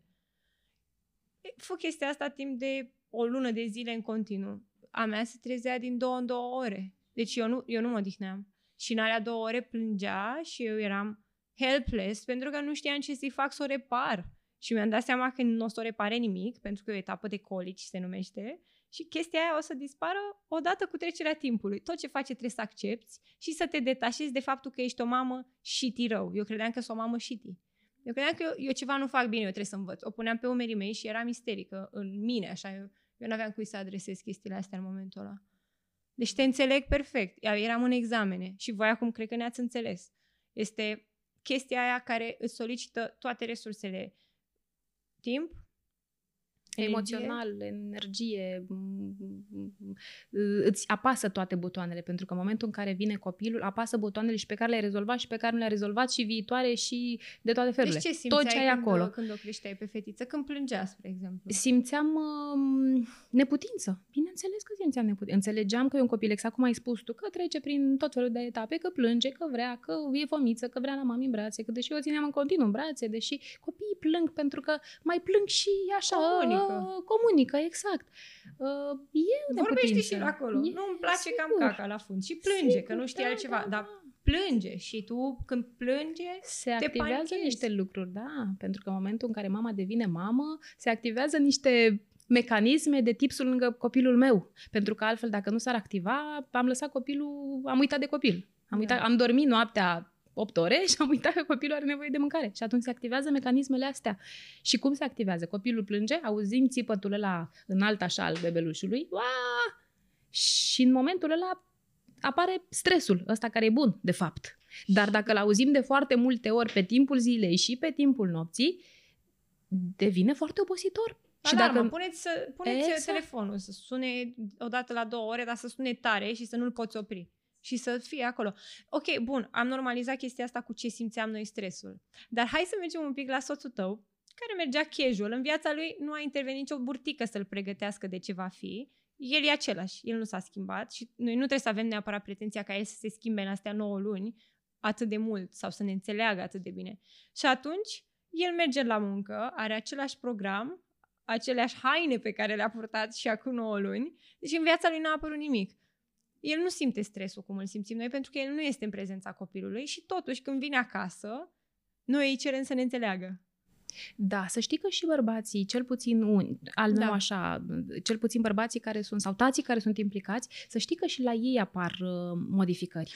În sensul că nu atât de drastice ca la noi, bineînțeles, sau de greu de gestionat, dar și la ei, și pe ei nu întreabă nimeni niciodată cum ești, cum te simți de când ai devenit tată. Și la ei apar îngrijorări de tipul, oare o să mă descurc să întrețin familia? Că acum a mai apărut un membru. O să apară, apar chestii de genul, ce fac eu cu femeia asta, mama copilului meu pe care eu vreau să o ajut, să o protejez și nu știu cum. Mă simt Efectiv, mă simt incapabil. neputincios, incapabil. Spune unui bărbat Da. că nu poate ceva, Exact. că e foarte frustrant. de masculinizezi, adică Sigur. să nu poată să facă un lucru la care cumva ar trebui să poată să facă că a Sigur. făcut-o până acum. Adică mi-am Exact. făcut soția fericită, am Da. avut grijă de ea până acum. Da, nu e ușor. Și încearcă și ei să fie prezenți, să iau copilul. Cum bărbatul meu s-a descurcat impecabil din prima. Dar el trebuia și el să plece și era normal să plece și nu aveam să stăm ce să-i cer, să stea lângă mine, să creștem împreună, că mă descurcam foarte bine și mi-a plăcut foarte tare. Doar că când eram cu bebelușul, nu, nu, mă, nu simțeam toată încărcătura pe care o acumulam pe timpul zilei. Când venea bărbatul meu după amiază acasă, toată încărcătura aia se manifesta pe el pentru că el era my safety uh, place. El era locul meu când îl vedeam. Acolo simțeam să cum fac copiii tantrumuri la mame. Pentru că pentru ei, mama este cel mai safety place din lume, cel mai Da. uh, locul de siguranță, cel mai mare. E, pentru mine el era locul meu de siguranță cel mai mare și îl vedeam și vărsam către el. Lucru care n-a fost deloc bine. Și au început să apară, plus că în primele luni nu mai e nici viața sexuală. Dinainte, bineînțeles. Ador, juicy, Nu mai here is the juice. îi spuneam așa, m-am dus, am plecat, îmi dau seama că am pierdut, uh, nu mai știu să mai țin prea bine, mă prind eu, stai așa, dă-mi un pic de timp, că nu m-am dezechilibrat și nu mă mai pot găsi. Și el spunea, ok, o zi, două, cinci, nouă, mereu, sunt lângă tine, stai liniștită, e ok, e ok, dar eu mă simțeam vinovată, mă simțeam, deci aruncam pe el m, oboseala mea, oboseala în special, pe asta o Ai aruncam, spus-o, mă, oboseala. seara. Da. Uh, și după aceea mă simțeam vinovată că am aruncat și mă duceam la el și spuneam, iartă-mă. Și tot așa, a doua zi. Iar aruncam oboseala și ziceam, iartă Ca și când îi dai cuiva cu tava în tigaia în caș, e, iartă A doua pang, iartă Și v-ați uitat la tot și Jerry și vă imaginați? Da, și tot așa. și crește cucuiul, crește, iartă-mă, și dau tot în același cucui. Și am făcut și asta o perioadă. Regăsit? Până când am început să vorbim. Obligatoriu, am început să vorbim. Și el mă întreba, înțeleg, cu ce te pot eu ajuta? Păi uite, am nevoie să stai jumătate de oră ca să nu știu ce. Dacă stătea jumătate și stătea jumătate de oră sau chiar stătea și mai mult când aveam nevoie, mă duceam să-mi fac uh, o mască facială. Dar în timp ce îmi făceam mască facială, eram numai cu gândul la copil.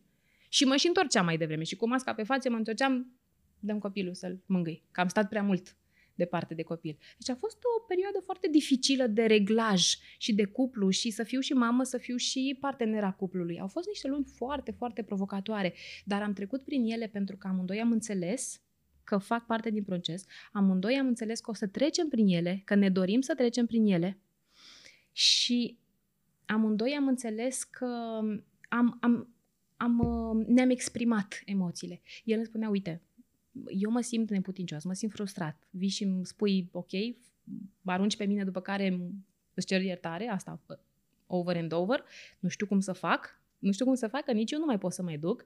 Eu îi spuneam, iartă-mă, fac asta, dar o repetam, e o perioadă, dar faptul că noi aproape în fiecare seară vorbeam de lucrul ăsta, Uh, faptul că eu am plâns și m-am descărcat și spuneam, uite, mi este foarte greu, nu mai pot de atâtea treziri noaptea. Efectiv, nu mai pot, nu mai știu ce să mai fac. El îmi spunea, dormi eu noaptea. Nu, dormi eu, că eu trebuie să-i dau să alăptez, eu trebuie să fac, eu știu cum e mai bine. Eu simt nevoia să fac asta. Mereu. Da, bine, te las pe tine. A doua zi mă simt obosită. Și tot așa, și a fost o perioadă, dar am stat acolo, am stat unul cu celălalt. N-am, cum să zic, am știut că va trece și va trece și a trecut, a început să treacă. Așa, cam după șase luni a început să fie din ce în ce mai bine. Mamă, șase Eu mi-am, luni, da, vă dați seama ce da, înseamnă șase da. luni în care îți pierzi direcția. Da. Tu nu mai erai aceeași da. persoană. Mm-mm. Tu înainte erai obișnuită să fii în control cu ceea da. ce faci. Da, da. Să îți faci bărbatul fericit da. și de nicăieri apare chestia asta, adaptarea, practic. Adaptarea. Să te adaptezi. Unele femei se adaptează mai ușor. La mine atât a durat altele, la altele durează și mai mult. Deci fiecare are ritmul ei. Important este um, faptul că eu i-am, am început după vreo două luni să-i mulțumesc soțului meu. Să-i spun, îți mulțumesc că ești, mă suporți. Efectiv, îți mulțumesc. A contat foarte mult. Îți mulțumesc că ai stat cu copilul cât eu am făcut duș. A, că ieșeam din duș din 3 în 3 secunde. A plâns copilul. E în siguranță, e ok. A, atunci poate și îl faci spuneam, și pe să se simtă ciudat. Adică... Exact. Și îi spuneam după aceea să știi că am încredere în tine. Aveam încredere totală în el. Dar era instinctul meu de a fi în continuu lângă copil. O Bine, dar tu ai spus clar că voi ați avut această bază solidă în care au fost ani de cunoaștere, în care probabil ați fost în vacanțe, v-ați cunoscut prietenii, prietenii unul altuia, familia, știați cu ce background veniți și erați bine și ați făcut copilul. Dar sunt aceste cazuri în care copilul apare într-un cuplu care e aparent bine, pentru că ei își distrag atenția, îți dau un exemplu cu petreceri. Uite, cu iubitul meu merg la petreceri, ne simțim bine la club, facem copilul într-o, într-o vacanță unde era totul lapte și miere, că în vacanță e totul frumos, și venim acasă și ne uităm unul la altul și ne dăm seama că am început să-i descoper demonii, că avem un copil care ne leagă, că până la urmă îmi plac și ochii Domnului, că e frumos. Îmi place și că are și mașină și casă și ăsta la la casă și stau și cresc copilul, dar la ce m-am băgat? Știi, ca mamă. Îți dau un exemplu de situație care se întâmplă. Și pentru situațiile de genul ăsta, eu cred că există o salvare în care acest cuplu poate să se dezvolte înainte să ia decizia despărțirii, poate merge pe drumul în care uh, cer ajutor de la specialiști, unde specialiștii știu exact cum să pună întrebarea și cum să scoată în evidență calitățile fiecăruia dintre uh, cei doi parteneri. Pentru că exact așa cum e podcastul de astăzi, nu contează cu ce vin cu tine atât de mult, contează că uh, oricât de greu ar părea că ai anumite defecte în cutia ta, în your box, cu care vii și te joci în familie, cu siguranță aceste lucruri pot fi îndreptate sau poate să vină cineva chiar să-ți lumineze ziua și să zică, hei, ăsta nu e un defect, ăsta e cea mai mare calitate a ta. Și știi de ce? Tocmai pentru că ești diferit. Ții minte că îți povesteam cât de diferită și o să fiu un pic vulnerabilă și ok, o să, o să vă povestesc din nou ce am vorbit la terapie cu Ana. O să intrăm într-un ultim subiect din podcastul de astăzi și o să vorbim despre cât de diferită sunt eu în casă. Eu sunt firea dezordonată, el e firea foarte organizată și am aflat că niciuna dintre cele două lucruri nu e o chestie de care trebuie să te sperii. Eu mă speriam că el e prea organizat și că vrea de la mine totul să fie curat la timp și eu n-am timp. Și el se speria că eu sunt prea dezorganizată și că chestia asta poate să fie o chestie mm, greșită. Dar, de fapt, cele două sunt un yin și yang, sunt opusurile. Dar dacă nu vii la terapeut să-ți spună hei, voi doi puteți să faceți o echipă foarte bună tocmai pentru că sunteți diferiți. În casa noastră era, nu, tu ai făcut asta, tu n-ai făcut asta, ba nu, tu trebuie să o faci așa, că zic eu, ba nu, așa o să o fac, așa vreau eu, cine ești să spui tu mie, că așa se apucă lumea să arunce cu cuvinte într-o ceartă. Și atunci te duci frumos, te așezi, hmm, te întreabă, vrei o cafea, vrei o apă, cum a fost ziua ta și începi și povestești. Și după ce te înfuri un pic și spui toate alea de el, că na, ești la terapie și ai voie să spui orice. Ți se spune, hei, știi ce? E ok. Așa eram și eu cu soțul meu. Poftim, terapeuta mea a experimentat aceleași lucruri cu soțul. Deci a normalizat chestia asta. E ok, suntem oameni. Da. Și uite, am soluția. și vine și îți spune soluția. Bineînțeles. Am prezentat bine? Da. Sau da. m-am pierdut în Bineînțeles, detalii? nici nu contează. Râzi, nu? Toți suntem. Toți suntem oameni. Nu contează cu ce ne ocupăm noi profesional. Uh, pentru că se întâmplă o chestie. Se schimbă dinamica. Dinamica cu, în cuplu nu este... Eu într-un fel sunt cu tine ca terapeut și altfel sunt acasă. Bineînțeles că mă ajută tot ce am lucrat cu mine, bineînțeles că mă ajută tot ce cunosc. Bineînțeles. Dar asta nu mă face mai puțin om și mai puțin, mai puțin predispusă trăirilor de toate felurile și greșelilor și mm, emoțiilor și bineînțeles, dar este perfect normal. Toți suntem oameni, iar vestea cea bună și o să o spun și o să o tot spun este că din lucrurile astea, astea sunt ocazii ca noi să ne să învățăm. Vestea cea bună la cuplurile, în primul rând recomand cuplurilor pe cât se poate să nu facă copiii foarte rapid. pentru că a pentru contează enorm ce spuneam mai devreme legat Perioada de, de pregătire da, dinainte. Enorm contează. Enorm Cam contează. cât ar fi mm, de, de ajutor să se întâmple înainte de... Acum, știi cum e, nu sunt rețete. Da. Nu e un rețetar. Nu știu, poate măcar un an. Un an, doi. E Într-un bine an să apuci fie. să-l cunoști pe om în mai multe conjuncturi, Da. apuci să-i cunoști background-ul Da, sigur. și Sigur, apuci să vezi măcar. dacă omul e deschis să ajusteze. Exact, exact. Măcar un an e, e bine. Um, acum, na, sunt fel și fel de povești. Uh, e bine să nu fie, pentru că contează foarte mult copilul să vină într-o casă care stă. Da. Stă, stă. Și mai ce bine un facem în cutremur, mai situația mișcă, în dar care ea nu stă stă. casa? Și uite, dacă aș veni, să zicem că eu sunt cazul în care el e mereu plecat, face bani, eu sunt stay-at-home mom, pilates mom, merg și la pilates, cu, conduc și mașina aia drăguță, îl aștept pe soțul să-i mai arăt cum a crescut copilul, îi mai trimit o poză pe WhatsApp, dar nu-l sufăr pe om pentru că e, nu e implicat. Dar eu știam că el nu o să fie implicat. Dar mă doare că nu e implicat. Și vin la terapie și cum fac? Practic, vin cu soțul meu și îl aduc la terapie. Voi ce stil de terapie faceți de cuplu? de ala șarfi. Uh, Noi facem terapie integrativă, adică cu elemente din mai multe școli de psihoterapie. Ce se întâmplă cu terapia asta de cuplu? E fenomenală, spuneam. Life-saving Mai în bine. sensul, în sensul că, Girls, terapie spun de cuplu, din da? practică spun, în sensul că, și explic și de ce spun asta, ca să nu sune așa, că, că nu e un panaceu sau nu se potrivește tuturor, dar este efectiv fenomenală pentru că nu ne învață nimeni nici la școală, nici la grădiniță, nici la generală, nici la liceu, nici la facultate, nici la piață, nici nicăieri. Efectiv, cel puțin deocamdată, nu ne învață nimeni cum să trăim într-o, într-un cuplu, într-o relație. Care sunt niște reguli așa de ordine interioară? Cum se fac treburile? Cum să comunicăm? Pe comunicarea asta e o artă. Cum să comunic cu partenerul? Cum să mă vulnerabilizez? Și să o fac sau să nu o fac? Da, să o fac, bineînțeles. Și bărbatul să plângă lângă femeie? Bineînțeles. Bineînțeles. Nu se poate altfel. Altfel nu există. Adică Atâta să zic timp. că m-a durut uh, că m-am certat cu partenerul meu și am Înțeles. pierdut nu știu ce contract. Să Bineînțeles. se arate că e Să slab se în fața arate. ta. Nu există. Plânsul nu, nu e egal slăbiciune. Plânsul e putere. A-mi arăta vulnerabilitatea și a vorbi de faptul că am avut X problemă sau X situație în care am greșit sau în care m-am simțit uh, nemulțumit sau frustrat sau supărat sau furios, este putere. Să Socie- te accepti. Exact. Societatea ne învață numai să fim așa și totul să fie bine, doar că nimeni nu este doar așa și totul este bine. A fi om presupune a avea și din alea și din alea alte. Și să accepti că ai de toate, și ești să accepti, de toate. Exact. Na, bun, și atunci este... Indiferent că ești bărbat sau femeie, atenție. Uh, comunicarea în cuplu, comunicarea în cuplu, vulnerabilizarea, exact. Um, am, uh, am exprimat nevoile. Pentru că e foarte important. Un cuplu presupune, un, dincolo de sentimente, uh, un cuplu presupune un parteneriat. Da? E un parteneriat. Eu aleg să fiu cu tine. Um, Corect. O fac din alegere. Eu pot să am alți parteneri, dar eu te-am ales pe tine. Pentru că tu, pe, din anumite motive, de ce te-am ales pe tine? Vreau să-mi spui. De ce? Vreau să-mi spui, Care să știu. frumos, ca din că ești motive. înaltă și slabă. Exact. Și după îmi dau seama, nu poți să trăiești toată viața cu femeia că e înaltă și slabă. Bineînțeles. Trebuie să recunosc că am anumite nevoi. Bineînțeles. Și asta învățăm în terapia de cuplu. Deci ne punem pe scaun și stau cu omul în aceeași încăpere, adică?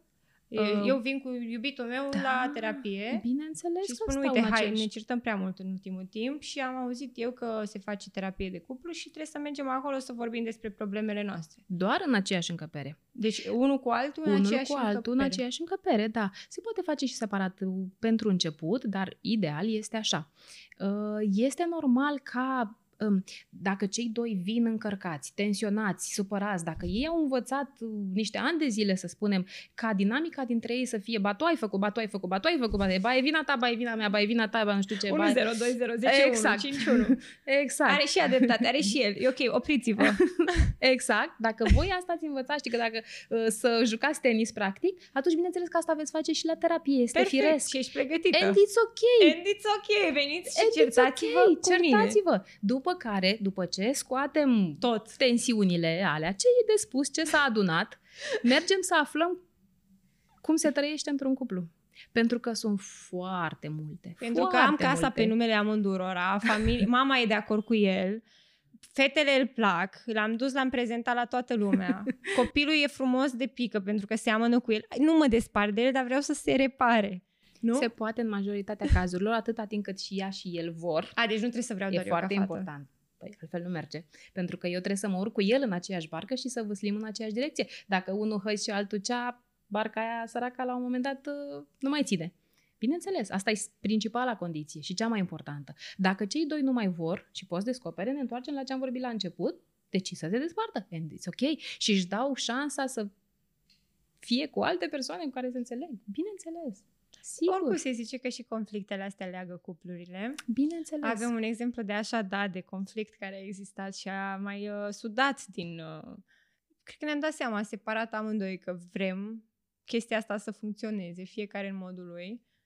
Și e foarte important că dacă mai este acolo o urmă de, bă, eu nu renunț. Știu eu, dai ceva în omul ăla. Îți place ochiul, îți, place, îți plac ochii lui, da? Ok, dar și nu mai vezi alții la fel. Sau, nu știu, îmi place chiar și când mă ceartă, că parcă zice niște lucruri corecte. În momentul ăla, vă luați de mână și mergeți pentru că aveți un copil care așteaptă de la voi să fiți bine. În special pentru copii. În special unde sunt copii, merită încercată terapia de cuplu pentru că în majoritatea situațiilor uh, reușește. reușește ce să reușește. că sunt foarte multe cupluri, o să fac o paranteză, care nu au avut acea bază solidă pentru că da. nu au știut cum. Sigur, sigur. Și au sigur. rămas din anumite rațiuni împreună sigur. și au făcut și un copil sau doi. Bineînțeles. Și atunci e important să normalizăm că e ok să fie probleme, mai ales atunci când apare un copil. Da, da, da. Nu cred că există cuplu care să nu fie influențat în sens, și în sens negativ de apariția unui copil. Nu cred să existe un cuplu de genul ăsta. Cupluri, unele mai mult, altele mai puțin. Dar uh, ideea este că se poate lucra și se lucrează frumos. Uh, și în momentul în care, asta este apropo de cât de mult îmi place mie ce fac, în momentul în care îi vezi pe cei doi că au venit ca un șoarece și o pisică, Și efectiv sunt unul șoarece și celălalt pisic și se fugăresc pe acolo și la propriu și la figurat, să spunem. Hai să spunem că doar la, doar la figurat, nu se fugăresc chiar prin cabinet așa, dar mai au puțin. Adică Mamă, ții aproape. minte cum erau ședințele de cuplu. Era... Așa, Mamă. exact.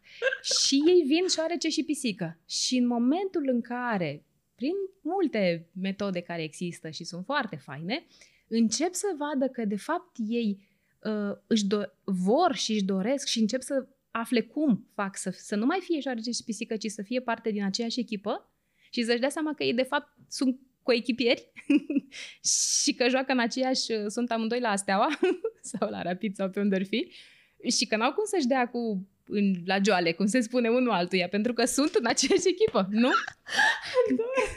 Să vezi pe cine ai chemat azi de aici. Când se prinde treaba asta și încep să vadă și la, maj- la majoritatea, aș spune, se prind destul de repede, la cei care vor, da, să lucreze unul cu altul, încep să se luminează fețele. Floricica aia începe să se deschidă, de care vorbeam.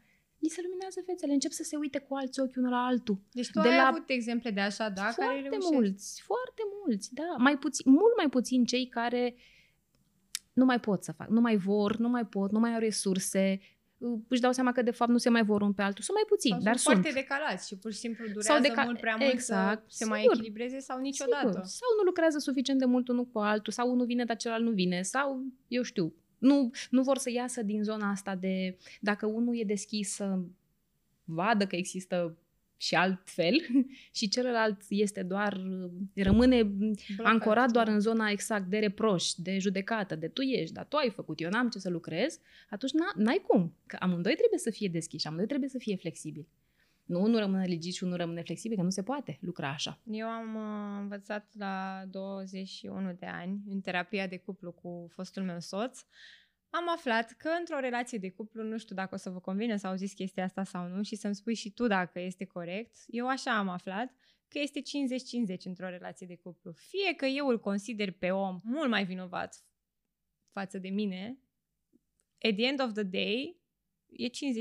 Faptul că tu stai în relație și accepti ce-ți face el atât de grav, mă înșeală, mă bate, mă înjură, nu știu, cele mai, cele mai rele le-am dat, faptul că tu stai să accepti te face în egală măsură la fel de vinovată ca el. Dar aflăm în terapie că nu căutăm vinovați, ci căutăm să înțelegem că fiecare are punctul lui de vedere. Și atunci e adevărat că într-o relație este 50-50. Și chiar dacă el s-a dus la femei și m-a lăsat pe mine cu copilul acasă, la fel de, la fel de, de mult greșesc și eu ca el. Da. Așa este. E un principiu sănătos Da, ăsta. Să foarte nu mai sănătos. punem atâta vina pe partener. Păi, Da. ok, e de vină el, dar tu ce ai schimbat? Exact, pentru că de fiecare dată, tendința, de unde se rup uh, cuplurile? De la faptul că fiecare îl vede doar pe celălalt. Și din cu, ochii, cu ochelarii lui, el vede că doar celălalt greșește. Și spune, păi uite, el nu face nu știu ce. Dar tu te-ai întrebat vreodată, la tine, tu, ce ai făcut? Cum, cum l-ai ajutat pe el? Sau i-ai spus vreodată că n-ai... Un exemplu, îmi vine acum un exemplu clasic. în Da. minte. E Nu bine, mi-a pe adus- exemple, că... Da, da. Nu mi-a adus flori de ziua mea. Zic femeile de obicei. Asta e o chestie specific feminină. Ce Nu mi-a adus flori. Ea i-a dus flori sau de ce râzi? Efect... Vai! Ce ți-am vrut să nu rechiartă, mă? E, iată, poate nu. Ziua nu degeaba am cu- zis asta. S-a transmis energetic. Circulă. Mamă, Da. discuția cu florile, da, și eu i-am Clasică. reproșat. John Da. și ok și eu am făcut reproș. E ok. Da. E ok. Toată lumea. Da, nu? Da? Ce, e o deci chestie ce se întâmplă foarte cu florile? Că basic toată așa. lumea rezonează de acasă, că toate fetele i-au zis Da. nu mi-ai adus flori și toți băieții au auzit nu mi-ai adus flori. Și e ea pe pământ. Femeia și are Ea e reacție. supărată, că de ce nu mi-a, Bineînțeles. că eu nu sunt importantă pentru tine, dar ce eu nu merit, dar X-Leasca merită. Ia uite pe aia ce flori a pus pe Instagram. Așa e. Sincer, tu n-ai văzut la aia pe story că e Sfântă Mărie și toate măriile din, se, se serbează și cu bomboane? Noi, de Sfântă Mărie. Stai Da. puțin că eu ce crezi că mai brează? Bineînțeles. Cum adică? A uitat de ziua mea. De Așa. ziua aniversării, de ziua Fără Nu știu număr, că care noi de- femeile vrem tot timpul. tot felul de zile. Da, și săraci și te duci la el, da? Nu mi-a adus Și el flori. săracul a rămas încremenit în ușă când că nici nu s-a gândit vreodată că ai ce zi e azi, nici nu știe exact ce zi este. Și tu, pac, ai sărit ca Rory, așa, pac hai exact, țac pe el și ai început să-l ataci. A, și nu numai că la taci că nu ți-a adus flori, încep să la taci, că și acum două zile, și acum o săptămână, anul trecut mai știi? Îți mai amintești acum 5 ani când ai fost la bunica mea că nu știu ce? Și nu facem nici aia, nici exact. aia, dar nici Exact. în vacanță și încep toate. Toate. S-au activat. Exact. Și atunci ce face? Un Mă exemplu apăr. așa clasic. Stai că mă Ce apăr. face bărbatul? Exact. Păi Sau mă bărbatul înfurie. fie se înfurie, fie se retrage undeva, fie pleacă, nu chiar în momentul ăla, Poate dar pleacă la Ileana. Eu Pleacă una- la N-aș Ileana. înțelege și dacă pleacă la Ileana, că Ileana nu Exact. ceartă. Exact, exact. Oare de ce pleacă unii la Ileana? Da, oare, oare fi numai la Am ei? avut și eu Ileana, da, aia zic. Că Am Exact, înțeles și pe Ileana, l-am înțeles și pe el. exact. Acum nu mai cer bărbatul că să nu plece la Ileana. Da, exact. Adică hai să ne uităm un pic și la noi. Mă, acum a venit vorba de femeie, dar e vorba și de, sigur, și de bărbat. Hai să ne uităm la noi să vedem. Oare comportamentul nostru sau um, ce oferim noi, afecțiunea noastră, ne exprimăm suficient de clar. Uh, I-am, i-am spus, oare i-am spus că puteam să evităm toată treaba asta, pur și simplu spunându-i cu o zi înainte sau cu trei zile înainte bărbatului, Că o să vină ziua mea. da, uite, dragul meu, știi că peste trei zile vine ziua noastră sau ziua mea. Uite, știi ce mi-ar plăcea? Am văzut eu un inel fain într-un magazin. Ce zici? Vrei să mergem să... Sau îți spun unde e? Sau mergem să-l cumpărăm? Ador. Sau... Nu știu, uite. Deci e o florărie și are un buchet. Am trecut odată pe lângă el și așa... Mi-ar plăcea așa de mult să mi-l aduci. Tu, practic, Mi-ar părut super. mică și vulnerabilă, gata să primești. Bineînțeles, bineînțeles. Și el, acum a auzit. Să vedem dacă e bărbat și vrea. Adică tu ai pus-o Exact. și la el. Nu doar ai stat Bineînțeles. acolo în vârful patului să se facă nu știu cât septembrie, când e Sfântă Mărie și să vedem ea, să vedem îmi aduce sau nu Exact. aduce. Și eu și cauți așa cu lumânarea. Da. Da. Ieși cu lumânarea să-l vezi. Dar să știi că eu acum așa Bineînțeles. fac. Da, deci trebuie să ne exprimăm nevoile. Dar l-am sunat, pentru era că ora altfel- 10 seara, la 12 se termina Black Friday. Da? și am zis, uh, deci sunt cu fetele la Catan și uite, pe Black Friday sunt super reduceri pe nu știu ce de parfumuri și mie îmi place ăsta. Ce crezi că a făcut? Mi-a zis, a, cam nasol brandul ăla să nu ți-l iei. Fast forward, l-am invitat uh, eu pe el la cinema, am zis că aș vrea să văd un film și mi-a zis, uite, în loc de flori ți-am luat ăsta. Pentru că eu, efectiv, i-am zis, mai sunt doar două ore și tot puneam presiune. Îi ziceam, efectiv, ce vreau, articulam. Și dacă era să nu poată chestia asta, probabil ar fi compensat în următoarea zi sau peste o săptămână, dar tot s-ar fi simțit că vrea să facă Exact. ceva pentru mine. Da, și tot aș fi fost mulțumită. Da. Că vedeam că își dă Deci, interesul practic, și și că eu ceva... îl ajut acum. Eu nu am o problemă să Sigur. cer, dar noi femeile nu prea știm să cerem. Din păcate nu. Nu prea. Da, pentru că noi trăim femeile din două motive. N-am văzut la mamele noastre asta, Clar. pentru că, na, ele n-au știut că, se, că e Că le bine. făceau ele pe toate și nu aveau nevoie Exact, de nimeni. și- Exact, au trăit în, cu alte concepții și alte mentalități. Uh, și mai e o chestie, noi încă trăim cu fairy tale-ul ăla de tipul uh, poveștile pe care le citeam noi la 10 ani, că vine făt frumosul cu că, calul alb și ți aduce și face și te scoate din castel și pe urmă am tră- au trăit frumos până la, frumos până la adânci bătrânesc după nuntă, dar nimeni în poveștile alea nu ne spune ce s-a întâmplat după nuntă, la un an după nuntă, la doi ani după nuntă, la cinci ani Au după început nuntă. să zboare farfurii exact. în casă. La fel de fairy tale era sau nu? Și atunci noi rămânem cu chestia asta. După nunta care a durat trei zile și a fost Și minunată. Trei nopți și s-a strâns tot exact, regatul. da, și mireasa a fost minunată. Totul a fost bine. Și atunci noi femeile ce așteptăm? Că acum Da, toate na- poveștile se termină și au trăit fericiți până la dânsul Exact. bătrâneți. Și Da. nimeni nu zice efectiv nimic, da. Da, exact. Și atunci noi Vai. așteptăm. Sigur că da. E foarte important asta. Că noi cu asta Trebuie să creștem. scriem o carte, Oana, și să le Da. zicem ce se întâmplă după Da. au trăit fericiți până la bă- adânci Da. bătrâneți. Sigur.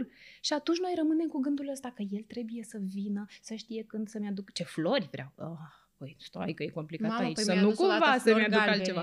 Tu înțelegi cât de supărat am putut să fiu. Deci omul m-a așteptat la aeroport să mă ducă în vacanță și îmi trăgea bagajul, doar că pe bagaj avea acest mare buchet cu flori care erau galbene. Înțelegi, eu ajunsesem la nivelul ăla, că el nu mai ține minte ce flori îmi plac mie. E omul care mi-a adus flori toată viața lui și eu m-am bucurat mai mult la anumite flori, iar el trebuia să știe că îmi plac florile alea și eu mi-a adus galbene, nu știu, așa a vrut el. Și efectiv, uite pe mine. Deci el nu mai e atent la mine. Deci el Are nu, pe alta. Nici nu mă mai iubește. Se gândește la altcineva, aduce Efectiv flori. mi-a adus florile astea. Sigur. Și mă duce și în vacanță la frig. El nu știe că mie nu-mi place frigul. Eu ajunsesem la nivelul ăsta. Pentru că ne-am primit atenție destulă când eram mică și am stabilit asta în terapie oricum împreună. Și mi se părea că nici el nu e atent la mine. Și mi se părea că el mă tratează cum m-a tratat pe mine tata, care era mereu la muncă și nu știu, și proiectam foarte mult. Și după mă duceam la fete și eram delusional together și spuneam ce nu face Bogdan pentru mine. Și efectiv, el zicea, așa a făcut, flori galbene. Da, flori galbene. da, fată. nu pot să cred. Și eu i-am zis, mamă, că vreau și eu o vacanță împreună. Ce a făcut omul? S-a activat, a luat o vacanță de șapte zile la schi. Eu care nu schiez, dar el crezând că e o, o, prilejul perfect ca eu să învăț să schiez în Dolomiți. El se gândea cu instructor, cu nu știu ce. Eu care urăsc iarna, dar el vedea potențial în mine ca eu să învăț să, un nou sport, pentru că Anais deja era în tabără de schi, adică el pe pozitiv. Ce a făcut Maria frustrată și supărată? Da, eu i-am spus lui că vreau o vacanță, dar și mie îmi place să stau în costum de baie la soare, eu nu suport frigul, el nu vede asta, el nu mă iubește. Și el zicea, păi da, da, uite. Și atât de tare m-am înfuriat și am, am o notiță aici, la un dat o să public chestiile astea, să vedeți ce... Așa. Da, scriam acolo cum eu vreau să mă despart de el și că, efectiv, și m-am înfuriat atât de tare încât am răcit și toată vacanța eu am fost bolnavă, am stat pe antibiotice, aveam gâtul blocat pentru că nu voiam să-i spun tot ce simt, deci blocat, nu puteam să vorbesc. Nu puteam să, nu, fizic, și omul era pe pârtie. Iar eu eram în pat cu antibiotice, de care el făcuse rost, dar nici măcar asta n-am apreciat. Eram în Italia și a făcut rost de antibiotice și a vorbit în italiană cumva cu ea și cu o poză a făcut rost de antibiotice pentru mine. Și acum uitându-mă în spate, eram atât de furioasă pe el, când de fapt e 50-50 dacă stătea cineva de vorbă cu el și îl întreba și pe păi am, am luat-o de la aeroport cu flori, adică și am dus o vacanță, știi, în capul lui și voiam să învețe ceva nou cu mine, pentru că bărbații sunt pe acțiune. Exact. Hai să facem să nu știu Da, și trebuie să ținem cont de asta. Bine că ai amintit lucrul ăsta, că e foarte important. Femeile diferă foarte mult de bărbați. Iar asta e o treabă foarte bună, pentru că ne completăm. Femeia cu bărbatul fac Hai zile fac. de carte ce, aia. Ce deci trebuie. în momentul ăsta oprim podcastul și ne notăm o carte, fetelor. notăm o carte, da. Da, spun eu. Fetele, um, femeile, femeile sunt de pe Venus, bărbații sunt de pe Marte. Sau era invers. Bărbații sunt de pe Marte, femeile de pe Venus. Da, așa era. Bărbații sunt de pe Marte, femeile de pe Venus. Uh, o carte de veche, dar uh, care va fi mereu în actualitate Explică senzațională. foarte frumos chestia asta cu bărbații și Foarte frumos sunt... și foarte haios, pe înțelesul tuturor. Uh, diferențele dintre mari, dintre noi, dintre femei și bărbați, foarte mari, pe toate planurile, dar care și care, pe care dacă nu le cunoaștem, uh, pot să cauzeze multe probleme. E, și asta se învață în terapie și multe altele. Și comunicarea asta de care vorbeam noi de la chestiile astea de finețe. Cuțe, exact, de tipul nu mi-ai adus flori, flori sau nu știu ce, exact, care iată ce pot să creeze. Sau știu că mă iubești atât de mult, dar aș vrea ca data viitoare exact. să mi flori. Sigur că da. Hei, știi, chiar dacă a trecut ziua mea, ok, o să le primesc da. și mâine. Exact. Cumva. De la, da, de la lucrurile astea la lucrurile mari, toate astea se învață pentru că noi nu știm. Uite, apropo de cum ai spus tu, că al tău a avut intenția să te ducă la schi ca să te învețe să schiezi. Dar noi, eram, uh, noi am făcut o terapie pe Zoom, terapie de cuplu pe Zoom și acolo am aflat chestiile astea. De asta acum râdem pe tema da, asta. Da. Pentru că am învățat amândoi ce mm-hmm. am fi mhm. putut face diferit. Uh, e o chestie pe care vreau să o mai menționez. Eram în mașină, închiriasă o mașină superbă și ne plimbam așa deci am trecut prin Austria și am, ne-am oprit în Dolomiți. Și era, trăiam, practic ce-mi doream de la iubitul meu să facă pentru mine, dar eu nu mă puteam bucura de asta, pentru că vedeam frigul de afară. Și eu spuneam că e foarte frig. Eu nu mai eram fata care pune o melodie drăguță în mașină, Passenger Princess. Eu doar spuneam, Doamne, e atât de frig afară. Și el a, a simțit că eu nu apreciez. El deja simțea că fata asta nu apreciază nimic din ce fac eu.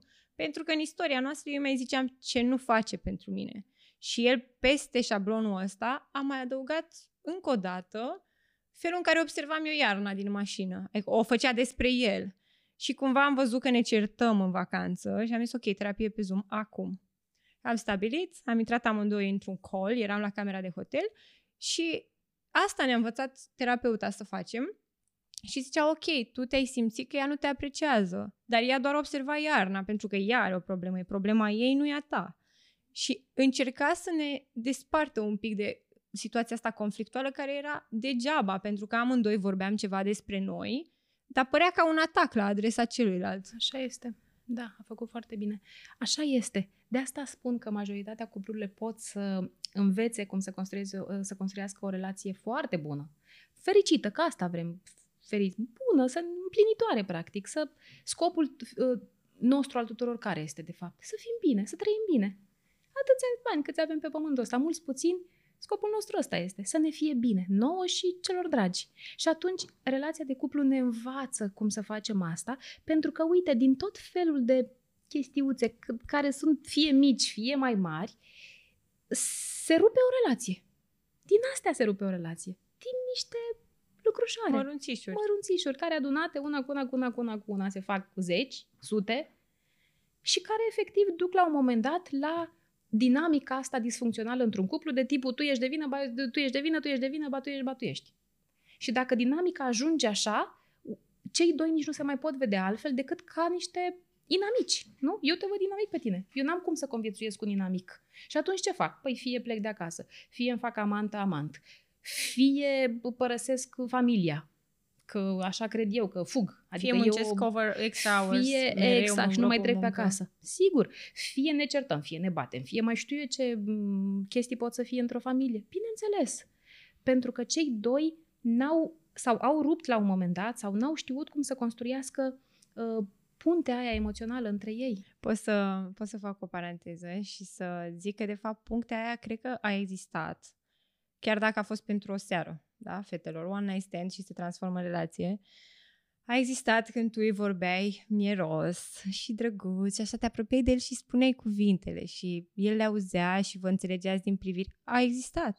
Doar că în momentul în care începem să țipăm unul altul, e clar că s-a rupt ceva acolo și e clar că el odinioară ne auzea cum și noi îl auzeam pe el. Și cred că putem să ajungem din nou la chestia în care ne vorbim așa. Sigură, bineînțeles. Și mai e ceva ce vreau să zic.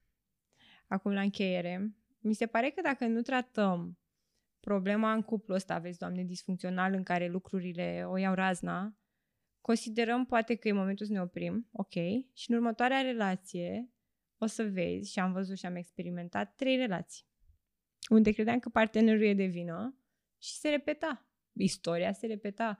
Și aveam același, deși inițial păreau diferiți partenerii mei, am ajuns la concluzia că ei repetau același comportament și, de fapt, nu erau ei de vină. Eu aveam un pattern pe care îl aduceam mereu în relație. Așa. Deci, practic, ok, fugi de relația asta, nu o faci să funcționeze. Important e unde fugi. Măcar te duci să-ți rezolvi ceva tu cu tine ca să fii healthy, să intri într-o relație nouă și să fii ok cu tine, pentru că altfel scoți același lucru din partener. Mi se pare că și noi scoatem anumite chestii din oameni. Foarte mult. Adică, Sigur că da. Nu știu. Trebuie să vedem lucrul ăsta ca să preluăm responsabilitatea noastră, pentru că într-un cuplu, apropo ce spuneai tu, 50-50, da, 50 responsabilitatea mea, 50 responsabilitatea ta, dar eu trebuie să o văd pe mea. Că dacă eu sunt în dinamica de tipul tu ești vinovatul a tot, și următoarea relație tot așa o să Eu fie. sunt curată ca lacrimă. E, da. e, exact. Și eu nu văd la mine ce am eu de lucrat. Eu față de mine, cu mine. Și în următoarea relație exact le voi... Ele nu pleacă nicăieri problemele mele, ișurile mele. Ele nu pleacă, nu se duc în vacanță și rămân acolo. Eu le, par, le duc mai departe. Pot să mai am 10 relații după aceea. În 10 și se poate că voi fi disfuncțională. Da, același reproș pe care l-am auzit de la primul iubit, o să-l aud și de la al doilea și de la al treilea, pentru că n-am schimbat nimic la mine, adică doar mi-am schimbat partenerii și n-am făcut nimic. Da. Și eu de asta, adică la ultima mea relație am zis, no way, no fucking way, eu nu mă duc în altă parte, eu stau aici pentru că lucrurile sunt bune. Singurul lucru e că nu mai vreau să mai văd totul atât de dark și totul. Adică eu alegeam ce vreau să văd în partenerul meu și eu scoteam fix chestia aia din el. Și am început să am încredere în faptul că lucrurile pot fi bune, adică e doar e un moment în care faci switch-ul. Exact. Și zici, ok, de azi, orice problemă ar fi o situație care o să fie rezolvată, și asta cu o Ana alături de mine. De, de puțin timp am început terapia cu, cu ea, dar am luat la început câte două ore, deși de obicei se recomandă o oră de terapie, mă rog, fiecare cât simte. Simțeam nevoie atât de mult să vorbesc și am luat extra hours. And I was so happy about it. Pentru că prietenele, hmm, prietenele o să fie mereu de acord cu tine. Când le spui problemele tale, că țin la tine, o să fie de acord cu tine și o să-l arate pe el cu degetul. Dar și el săracul, adică și el, și el are nevoie de cineva să fie de partea lui. Oh, da. Uh, foarte important, să nu uit să spun că e foarte important. Ideal ar fi ca un cuplu care crede că are probleme în cuplu să uh, vină la terapie împreună. Doi. Dar sunt situații în care nu se poate. Unul din ei nu vrea să vină. And it's ok. Poate să lucreze celălalt pentru cuplu. Cum? În special femeia. Și o să spun de ce spun în special femeia. Uh, pentru că dacă eu încep să schimb la mine, să fiu mai afectoasă, da, eu ca și femeie, să fiu mai afectoasă, să fiu mai caldă, să nu mă mai duc uh, și să aștept florile alea și să așa, să-i reproșești ce a făcut acum 10 ani și să încep să văd lucrurile pe care le face. Să încep să-i recunosc trădanile, să încep să-i spui din când în când ce bine arăți sau nu știu, ce bine schimbi becul. Ca tine nu schimbă nimeni becul. La Fetelor, voi ziceți ce bine schimb becul, că eu acum pentru...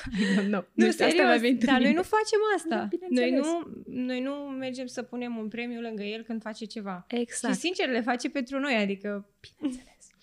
Uh, să... Uh, dacă, dacă eu încep să schimb lucrurile astea, o să se schimbe și comportamentul meu auto, lui automat și invers. O să vrea să ne facă fericite mai des. Bineînțeles. Mm? Eu, și acum spun de ce zic de femeie. Pentru că eu cred că într-o familie, într-un cuplu, femeia este cea care dirijorul. De ce? Uh, dacă femeia, da, exemplu cu exact. Dacă femeia, femeia da. Vine și face rock and roll exact. în casa. Și femeia cam face, că na. Ne-am, uh... Bate și la toate, bate și cu piciorul. Exact. S-a dezacordat chitara, dar hai! Bărbatul, exact. Baby! Da, băr- bărbatul... toate fetele mele isterice da. care vin și... Da, și îl zăpăcesc pe bărbat. Bărbatul știe să cânte, el știe prin natura lui și abia așteaptă să cânte prin natura lui la toate instrumentele posibile. El știe din start, e geniu. Geniu muzical, știe să cânte la tot bandul. Tot știe așteaptă dirijorul, nu? Că așa se face. Dacă dirijorul face așa și bărbatul, pf, l-ai pierdut. Sigur că da. Se da, duce da. la orchestra cealaltă. Se duce eu la tot orchestra... am, eu tot am asta cu orchestra da. cealaltă, că e unul dintre cele mai mari stragălurile noastre să înțelegem de ce bărbățelul se uită și dă like lui Xuleasca și nu mie. Se duce. Sau de ce l-am prins cu alta. Da. Vorbim, dacă vrei, un pic și despre lucrul ăsta. Să terminăm cu formația. Nu vreau să Dar... vorbim despre asta pe un alt episod, te rog că... Bun, da, în regulă. I'm too exposed there. Sigur, sigur, sigur. Dar dacă femeia începe să înțeleagă că ea este dirijorul și dirigează așa frumos, Exact. Să vezi ce frumos bărbatul cântă la toate instrumentele cu drag și cu plăcere și cu genialitate. Bineînțeles. Și uite așa, merge cuplu. Fac ei de o echipă foarte bună. Sigur. Bineînțeles. Tot nu, nu face muzica. Nu e greu. Tot nu face muzica. Și la noi, la femei, tonul de multe ori e... Tu mă auzi încă și cum fac. Da, și îți dai seama și când sunt la menstruație, să fiu un irascibil, așa, să fiu și de când mă trezesc până mă culc același. Deci n-am simțit că au trecut. Două ore au trecut deja? Da, da, da. Deci ți-am zis că așa da, e. deci nu. Parcă din ori am început. Ce distractiv e, fan. Eu să știi că abia aștept să vin la tine. Super. Da, să vedem dacă mă descurc așa de bine ca tine. Da, cum? Eu știu, te întreb și eu ce trece prin minte. Orice, că eu așa am făcut. Da. Acum, la final, uh, am primit în cască, ni s-a suflat în cască. Eu cred că nu mai voia să auzi iar pe asta cu menstruația, că intram și în uh, diverse. Stai că acum dădeam și în bărbați, nu doar în femei.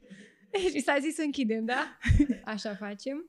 Uh, voiam să concluzionez, dragi ascultători. Sper că ne ascultați în mașină în drum spre sală, sper că vă antrenați, faceți sală, vă antrenați corpul, dar sper să ne ascultați și în drum spre cabinetul de terapie, că o să vă antrenați și mintea și sufletul de acum înainte, hai să normalizăm treaba asta cu terapia, pentru că e un lucru extraordinar de benefic pentru orice persoană, orice individ în societate, ok? Poate nu ești într-o relație încă și n-ai copil și, și nu ești încă părinte, măi, dar măcar tu cu tine, când te iei și te duci într-o relație de cuplu, treci pe la terapeut.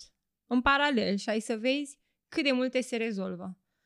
Și mai mult decât atât, vreau să-i mulțumesc Oanei pentru că e aici cu mine. Nu știu, atât o să zic pe tema asta. Mi se pare amazing cum am atras chestia asta și cum am ieșit la suprafață după atât de mult timp de absență pe YouTube. Chestia asta ți se datorează și când am auzit că o să vii aici, am fost super chill și relaxată. Fix așa cum vreau să fie podcastul ăsta, cool și relaxat. Am avut o idee și mi se părea că sună prost un pic asta, că să fac podcast. De 2 ani eu am. Și mi se părea că sună prost, dar eram la terapie și am zis în cabinetul ăsta orice poate să sune prost, oricum tot ce zic e un film. E, stai că vine episodul 2, stai că vine episodul 3. Am multe sezoane. Și am zis, aia e, zici de podcast și cred că de asta.